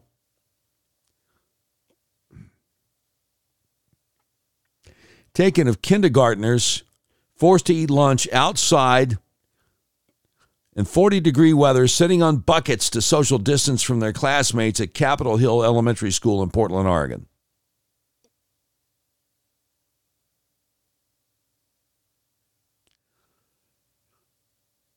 So, I mean, how could you allow something like that to happen to your children? Have you lost your ever loving mind? There's no excuse for that. There's no excuse. None whatsoever.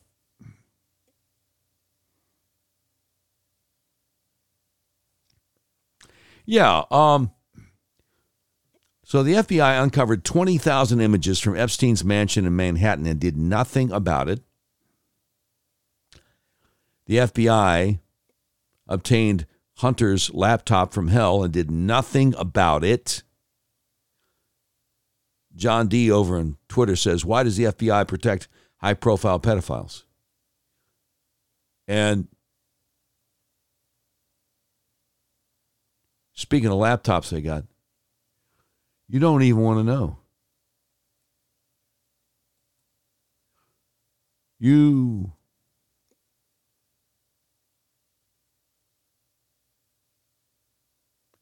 don't even want to know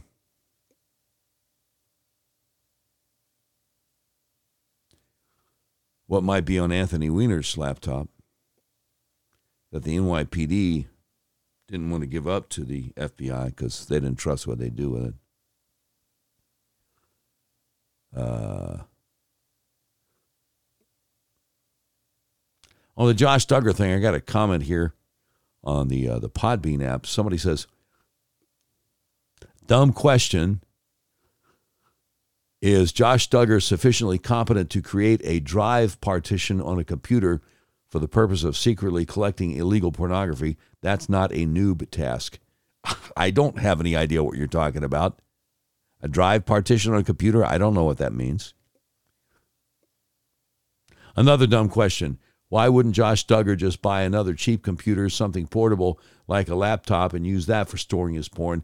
I, I, I, I don't know. I can't help you.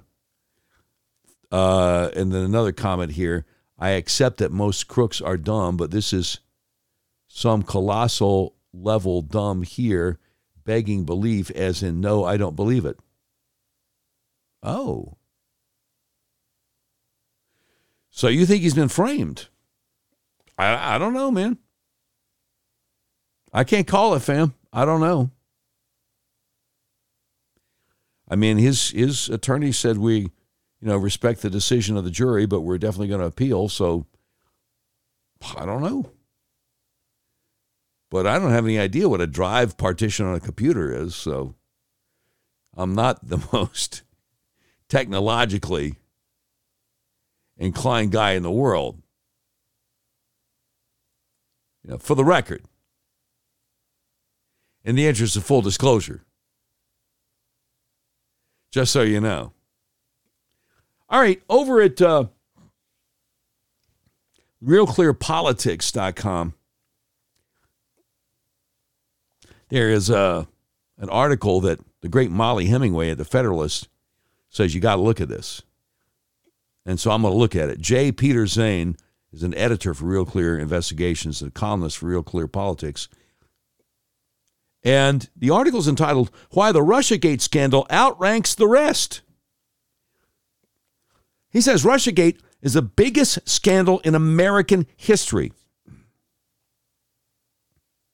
Nothing comes close in size, scope, or harm to the Republic that the years long effort to cripple Donald Trump's presidency by claiming he conspired with an enemy state to steal the 2016 election and then do its bidding as commander in chief.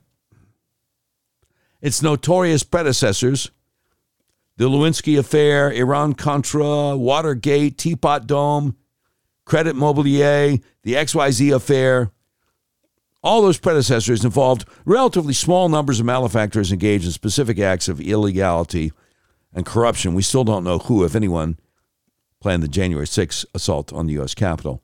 Russiagate, by contrast, is a vast conspiracy involving innumerable powerful forces, including the Democrat Party, never Trump Republicans, the Obama administration, the FBI, the Department of Justice, and the nation's most prestigious news outlets where previous scandals often ended with public accountabilities for the perpetrators. Watergate saw the imprisonment of top White House aides and President Nixon's resignation and public reforms. Russiagate has pursued, produced no such reckoning. Russiagate began with a kernel of truth. Someone, probably Russians, though we still don't know for sure, hacked the Democrat National Committee and Hillary Clinton's private server fearful of what might. Oh, I thought it was Seth Rich. Isn't that why they killed him? You're not supposed to say that. Anyway, fearful of what might be released, the Clinton campaign tried to discredit any damaging material by raising dark questions about its source. Joe Biden has executed the same strategy to great effect when he falsely described the evidence of corruption found on his son Hunter's laptop as Russian disinformation. In response, the Clinton campaign financed an absurd collection of conspiracy theories involving peeing prostitutes and billion dollar bribes, the so called Steele dossier. Its importance cannot be overstated. It was the dossier that linked the Trump campaign to the hacking. No dossier, no collusion theory. During the summer and fall of 2016, Hillary's henchmen fed this preposterous concoction to Obama administration officials in the DOJ, FBI, CIA, State Department. Everybody knew it was a political operation. Declassified notes showed that then CIA Director John Brennan briefed President Obama July 2016 that Hillary planned to tie Trump to Russia as a means of distracting the public from her use of a private email server. Clinton staffers, including Jake Sullivan, who now serves as Biden's national security advisor, tried to interest the mainstream press in its scurrilous accusations, but got little traction because they could not be verified. Instead of laughing it all off as a transparent campaign mudslinging, however, the FBI joined the conspiracy. Oh, yeah.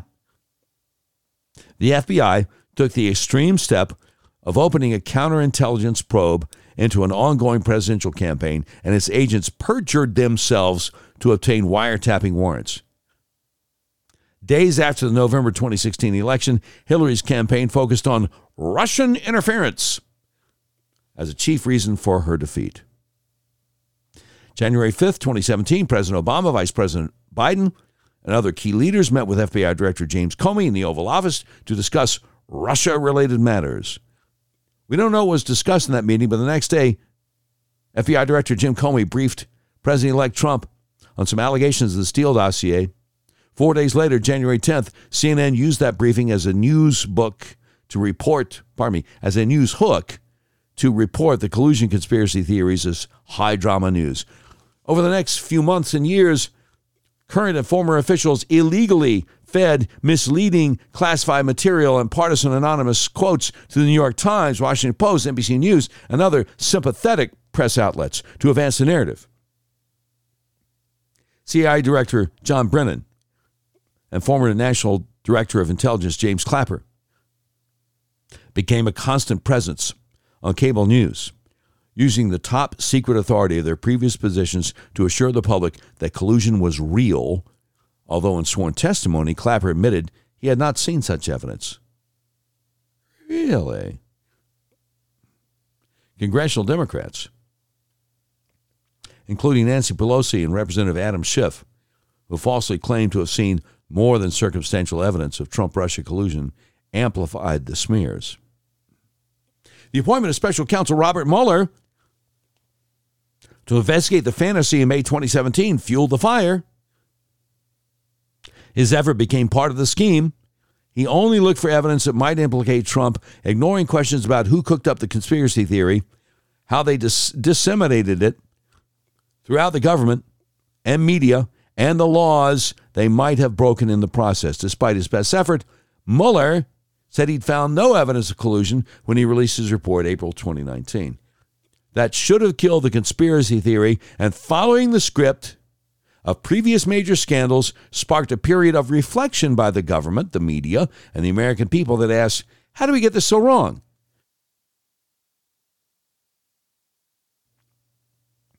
Such a broad reckoning has not yet happened. DOJ Inspector General Michael Horowitz's 2020 report detailing grave abuses in the FBI's handling of the matter prompted little outcry and no sweeping reform. The recent indictments of Clinton connected actors filed by special counsel John Durham, who's finally doing the work Mueller should have, exposing the malfeasance that actually transpired during the 2016 campaign, have bizarrely led pa- partisans to minimize his findings and actually double down on the debunked collusion narrative. Recent pieces in the Atlantic magazine and New York Times, for example, suggest without evidence that Mueller never definitively got to the bottom of what happened. As Aaron Mate recently reported for Real Clear Investigations, many news organizations have refused to correct documented errors in Trump Russia coverage, including deeply flawed articles that were awarded a Pulitzer Prize. A Pulitzer. Leading peddlers of the hoax, including Brennan, Clapper, Pelosi, Schiff, and Sullivan have paid no price for their actions. To date, no one has conducted probing interviews with Hillary Clinton or Barack Obama about their roles in the scandal. Engineered by broad swaths of the government and media, the effort to paint a sitting president as a foreign agent alone makes Russiagate the worst scandal in American history. But it is this second, still ongoing phase, this willful effort to deny what happened, this refusal to hold the perpetrators accountable, that presents the most serious danger to our nation. I mean, if truth and justice don't matter, what does? What does? That's J. Peder Zane over at the uh, Real Clear Investigations, Real Clear Politics, while the Russiagate scandal outranks the rest. That's amazing. So, do you ever feel like um, they're hiding stuff from you? I mean, no, they are. One of the things that's being hid from you is the most, the best kept secret in American healthcare. That's what I call on a regular basis. I was having dinner with some friends last night, and they said their daughter was over in Germany. I guess she's in the military, and uh, was having a lot of uh, health issues. She got her atlas adjusted and pretty much cleared everything away, and they were they just thought that was remarkable. They were amazed because it kind of reminds them of what I've been talking about for years the best kept secret in American healthcare. Let me explain it for you. You got migraines, you got neck pain, back pain, vertigo, sinus issues, allergy problems. Okay, let's do a little test. Look in the mirror or look at a picture of yourself. Does one eye look bigger than the other? Are your eyes off balance? Are your shoulders off balance? If The answer to any of these questions is yes. You probably need to get your atlas adjusted. That's how I got rid of my migraines and neck pain. So, what's the atlas? Okay, let me explain. Your skull weighs anywhere from 8 to 15 pounds. It rests on the top bone of your spinal column, the atlas, the C1, which only weighs two ounces, so it's really easy for that atlas to get out of alignment. If it does, your whole spinal column can get kinked up like a chain, which tends to restrict your central nervous system's ability to send impulses to the rest of your body. It can affect your respiratory system, reproductive system, digestive system, and yes, even your circulatory system. It can cause migraines, neck pain, back pain vertigo, uh, sinus problems, allergies. Do yourself a favor, call my friends.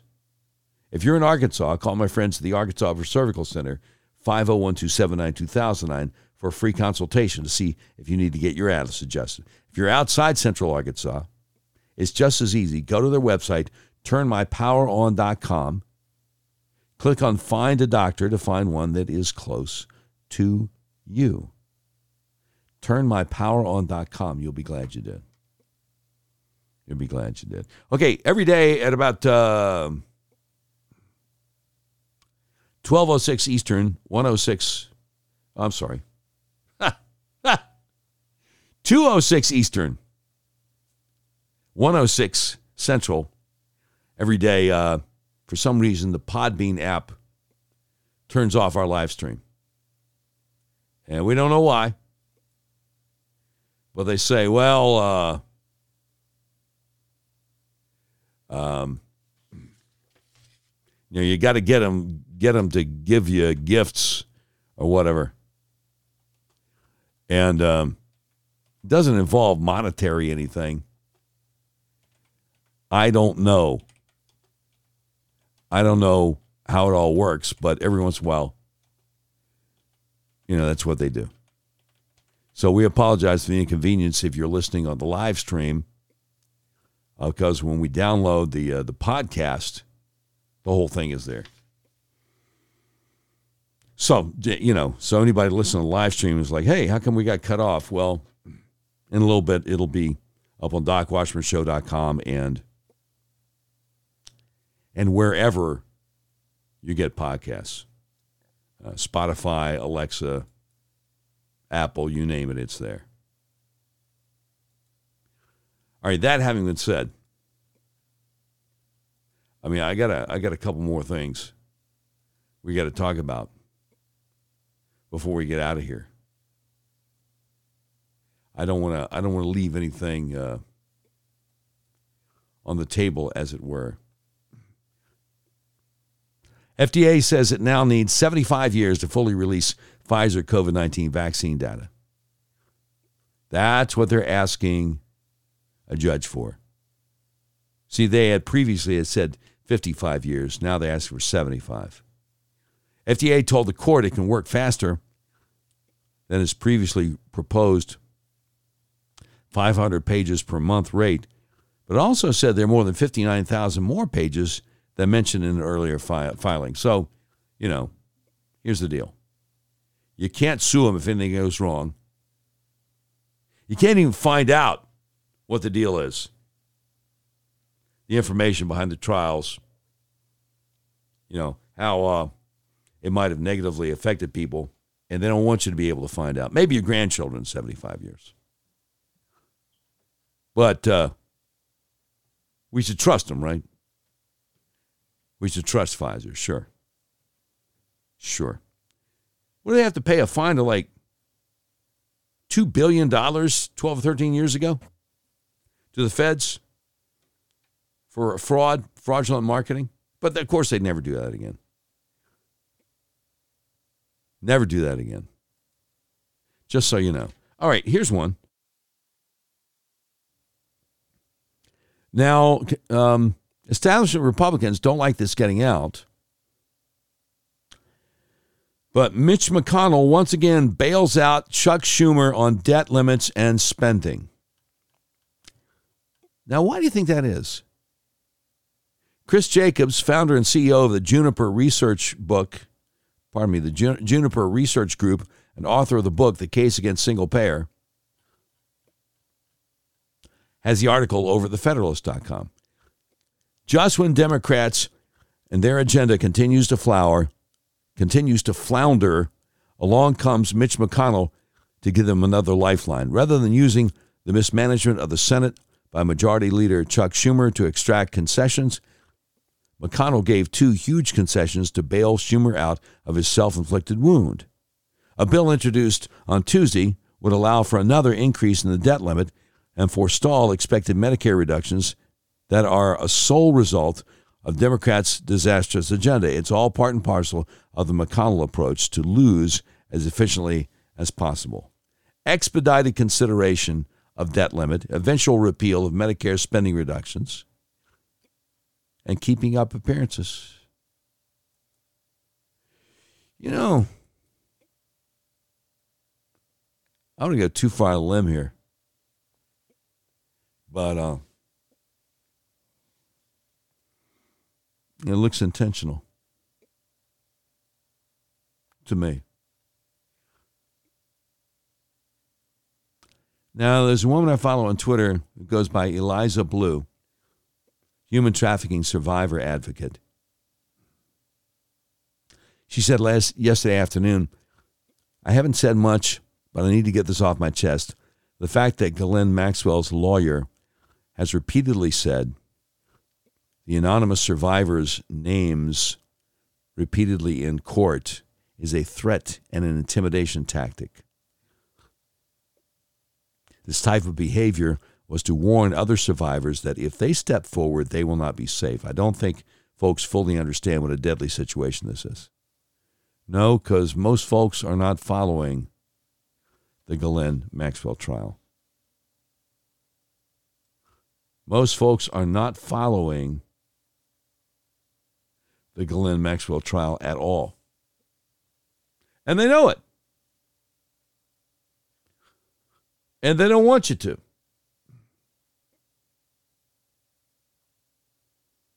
Know what I'm saying? They don't want you to follow it. You know, you get the impression again they're going to sweep the whole thing under the rug and act like there's nobody else to prosecute. And if I may, if I may, if I may, the deal they made with Epstein back in 08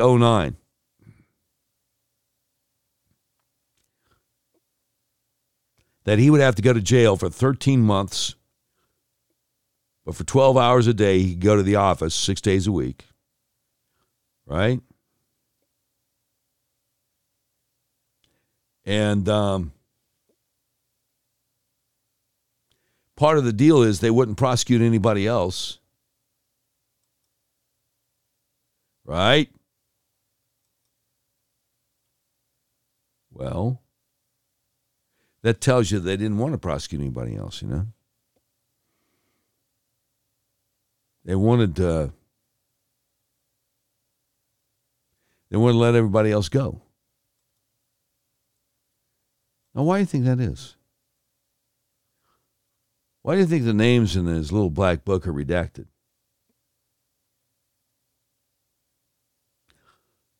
Why do you think that is?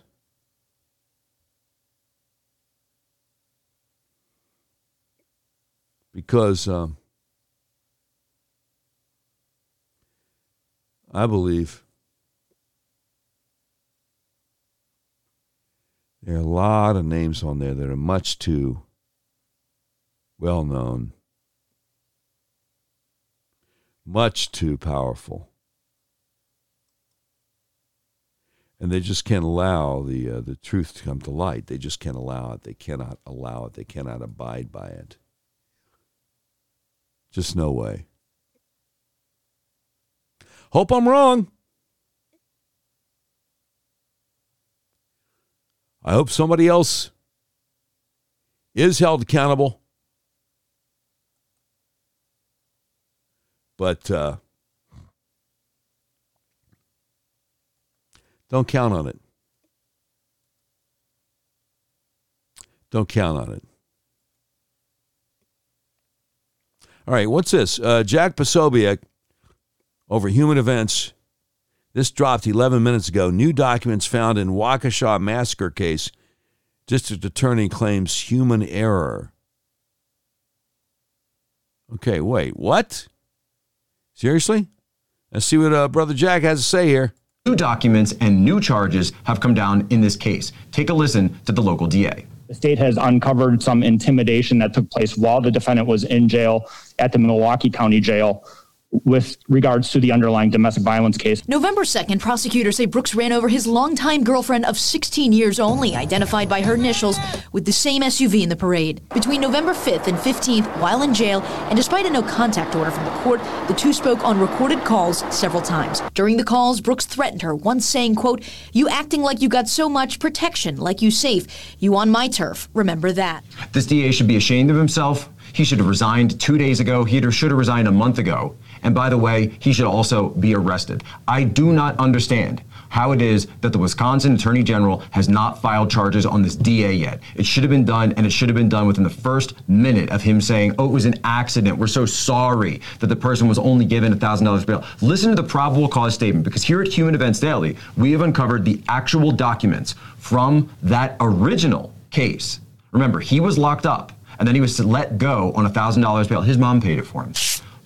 According to the criminal complaint in Milwaukee, in a Milwaukee case on November 2nd, 2021, the defendant got into an argument with his ex-girlfriend, during which the defendant punched her in the face. After punching her in the face, the defendant got into, and I, am reading directly from the documents, got into a red eh, Ford Escape, a red Ford Escape, and drove away.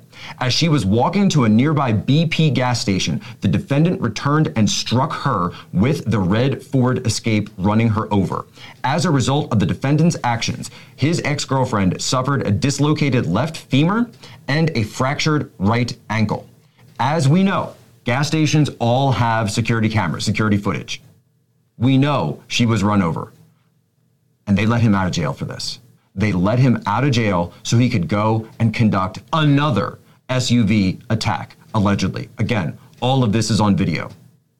Arrest every single DA in the country who is doing stuff like this. All right. That's Jack Posobiec over Human Events. New ta- details on a story that the uh, mainstream media is trying their level best to cover up. Reminds me what uh, the great David Burge said many years ago on Twitter that general journalism journalism in America is the act of covering a story with a pillow until it stops breathing. A lot of times it seems like that, doesn't it? It uh, it often seems like that. You cover the story with a pillow until it stops breathing. That's journalism in a in America. All right, now I gotta I don't know. Maybe I should leave this the, the show with this tomorrow. Got a remarkable argument here. A government whistleblower lets the mask slip. Masks were a softening up exercise for Plan B. Yeah, I probably should lead with that tomorrow because at this point, the live stream people are no longer hear, long, longer hearing us. I mean, you know, you, you've downloaded the podcast or whatever, you can hear this, but um, I want everybody to hear it. So we'll uh, we'll do that tomorrow. Yeah, we'll uh, we'll try to lead off with that tomorrow. You know, every day, every day, there's a whole lot a whole lot to talk about. Oh, I, I don't know if you heard about this. Remember the name Gage Grosskreutz? Star witness for uh, the prosecution of the Kyle Rittenhouse case, who admitted that Kyle didn't shoot him until he pointed his gun at Kyle. He's been arrested for DWI. What a shock! Because Gage, we hardly knew you. Yeah, most of us thought that he's a fine, upstanding member of the community, right? right? Now, before I get out of here, I, I want to say um, this Saule Omarova woman who uh, who grew up in the Soviet Union, and Biden picked her. Well, Biden didn't pick her. Whoever whoever's handling Biden picked her for a key banking regulator job. She used to be the comptroller of the currency. But the problem is, she's a communist. And so several Democrats even turned against her. And since you got 50 50, Democrat and Republican in the Senate, they had to withdraw her nomination. So she looks Chinese. Of course, a lot of liberals out there saying, well, you're, you're racist. You, you didn't want her you don't want her because she you're racist. I want to take you back a few weeks to U.S. Senator Tim Scott, South Carolina, uh, and his inter- interrogation of her because it was uh, it was remarkable, and it went something like this. Not a single Republican on this committee has mentioned anything other than your position related to your nomination. I, I keep hearing my friends on the other side refer to personal attacks. One thing I can say and be very proud of on this committee from these Republicans, not a single person has talked about anything other than your stated positions as relates to this nomination. So any suggestions otherwise is simply hogwash. I want to be fair, and I will be fair. I won't be hyperbolic, but I will be frank and, and honest. I cannot think of a nominee more poorly suited to be the comptroller of the currency based solely on your public positions, statements, and the weight of your writings than you are. Let me just quote you versus anybody else. On the Green New Deal champion, you proposed taking economic and climate policy making from Congress and creating an unaccountable bureaucracy called the National Investment Authority. In a roundtable this year, this year, You push to make the NIA the dedicated institutional platform at the federal level for really being the kind of fighting muscle of the Green New Deal and fighting muscle of, you know, all of these other movements that pursuing environmental justice, social, economic justice, equality, and so on. Your disdain for the financial services industry. In 2019, in a documentary titled, I'll, I'll be kind, Buttholes, a Theory, you said the financial services industry, in my view, and I don't think I'm alone here, is the quintessential butthole industry. Killing American Energy and Jain Family Institute seminar in March of this year, you proposed bankrupting the coal and oil and gas industries, saying we want them to go bankrupt if we want to tackle the climate change. That's really hard to misunderstand on nationalizing banking last year, i.e., 2020, not 10 years ago, not 20 years ago, just last year. Paper you titled The People's Ledger How to Democratize Money and Finance the Economy. You proposed reforms to, and I quote, effectively end banking as we know it by nationalizing quote you had was effectively ending banking as we know it. How? By nationalizing retail banking. As relates to the end of private banking, your words, no one else's. This year, not five years ago, not 10 years ago, not 20 years ago, this year, you said you proposed to imagine what it would be like if instead of a just a public option for deposit banking, just instead of just a public option for deposit banking, this would be actually the full transition.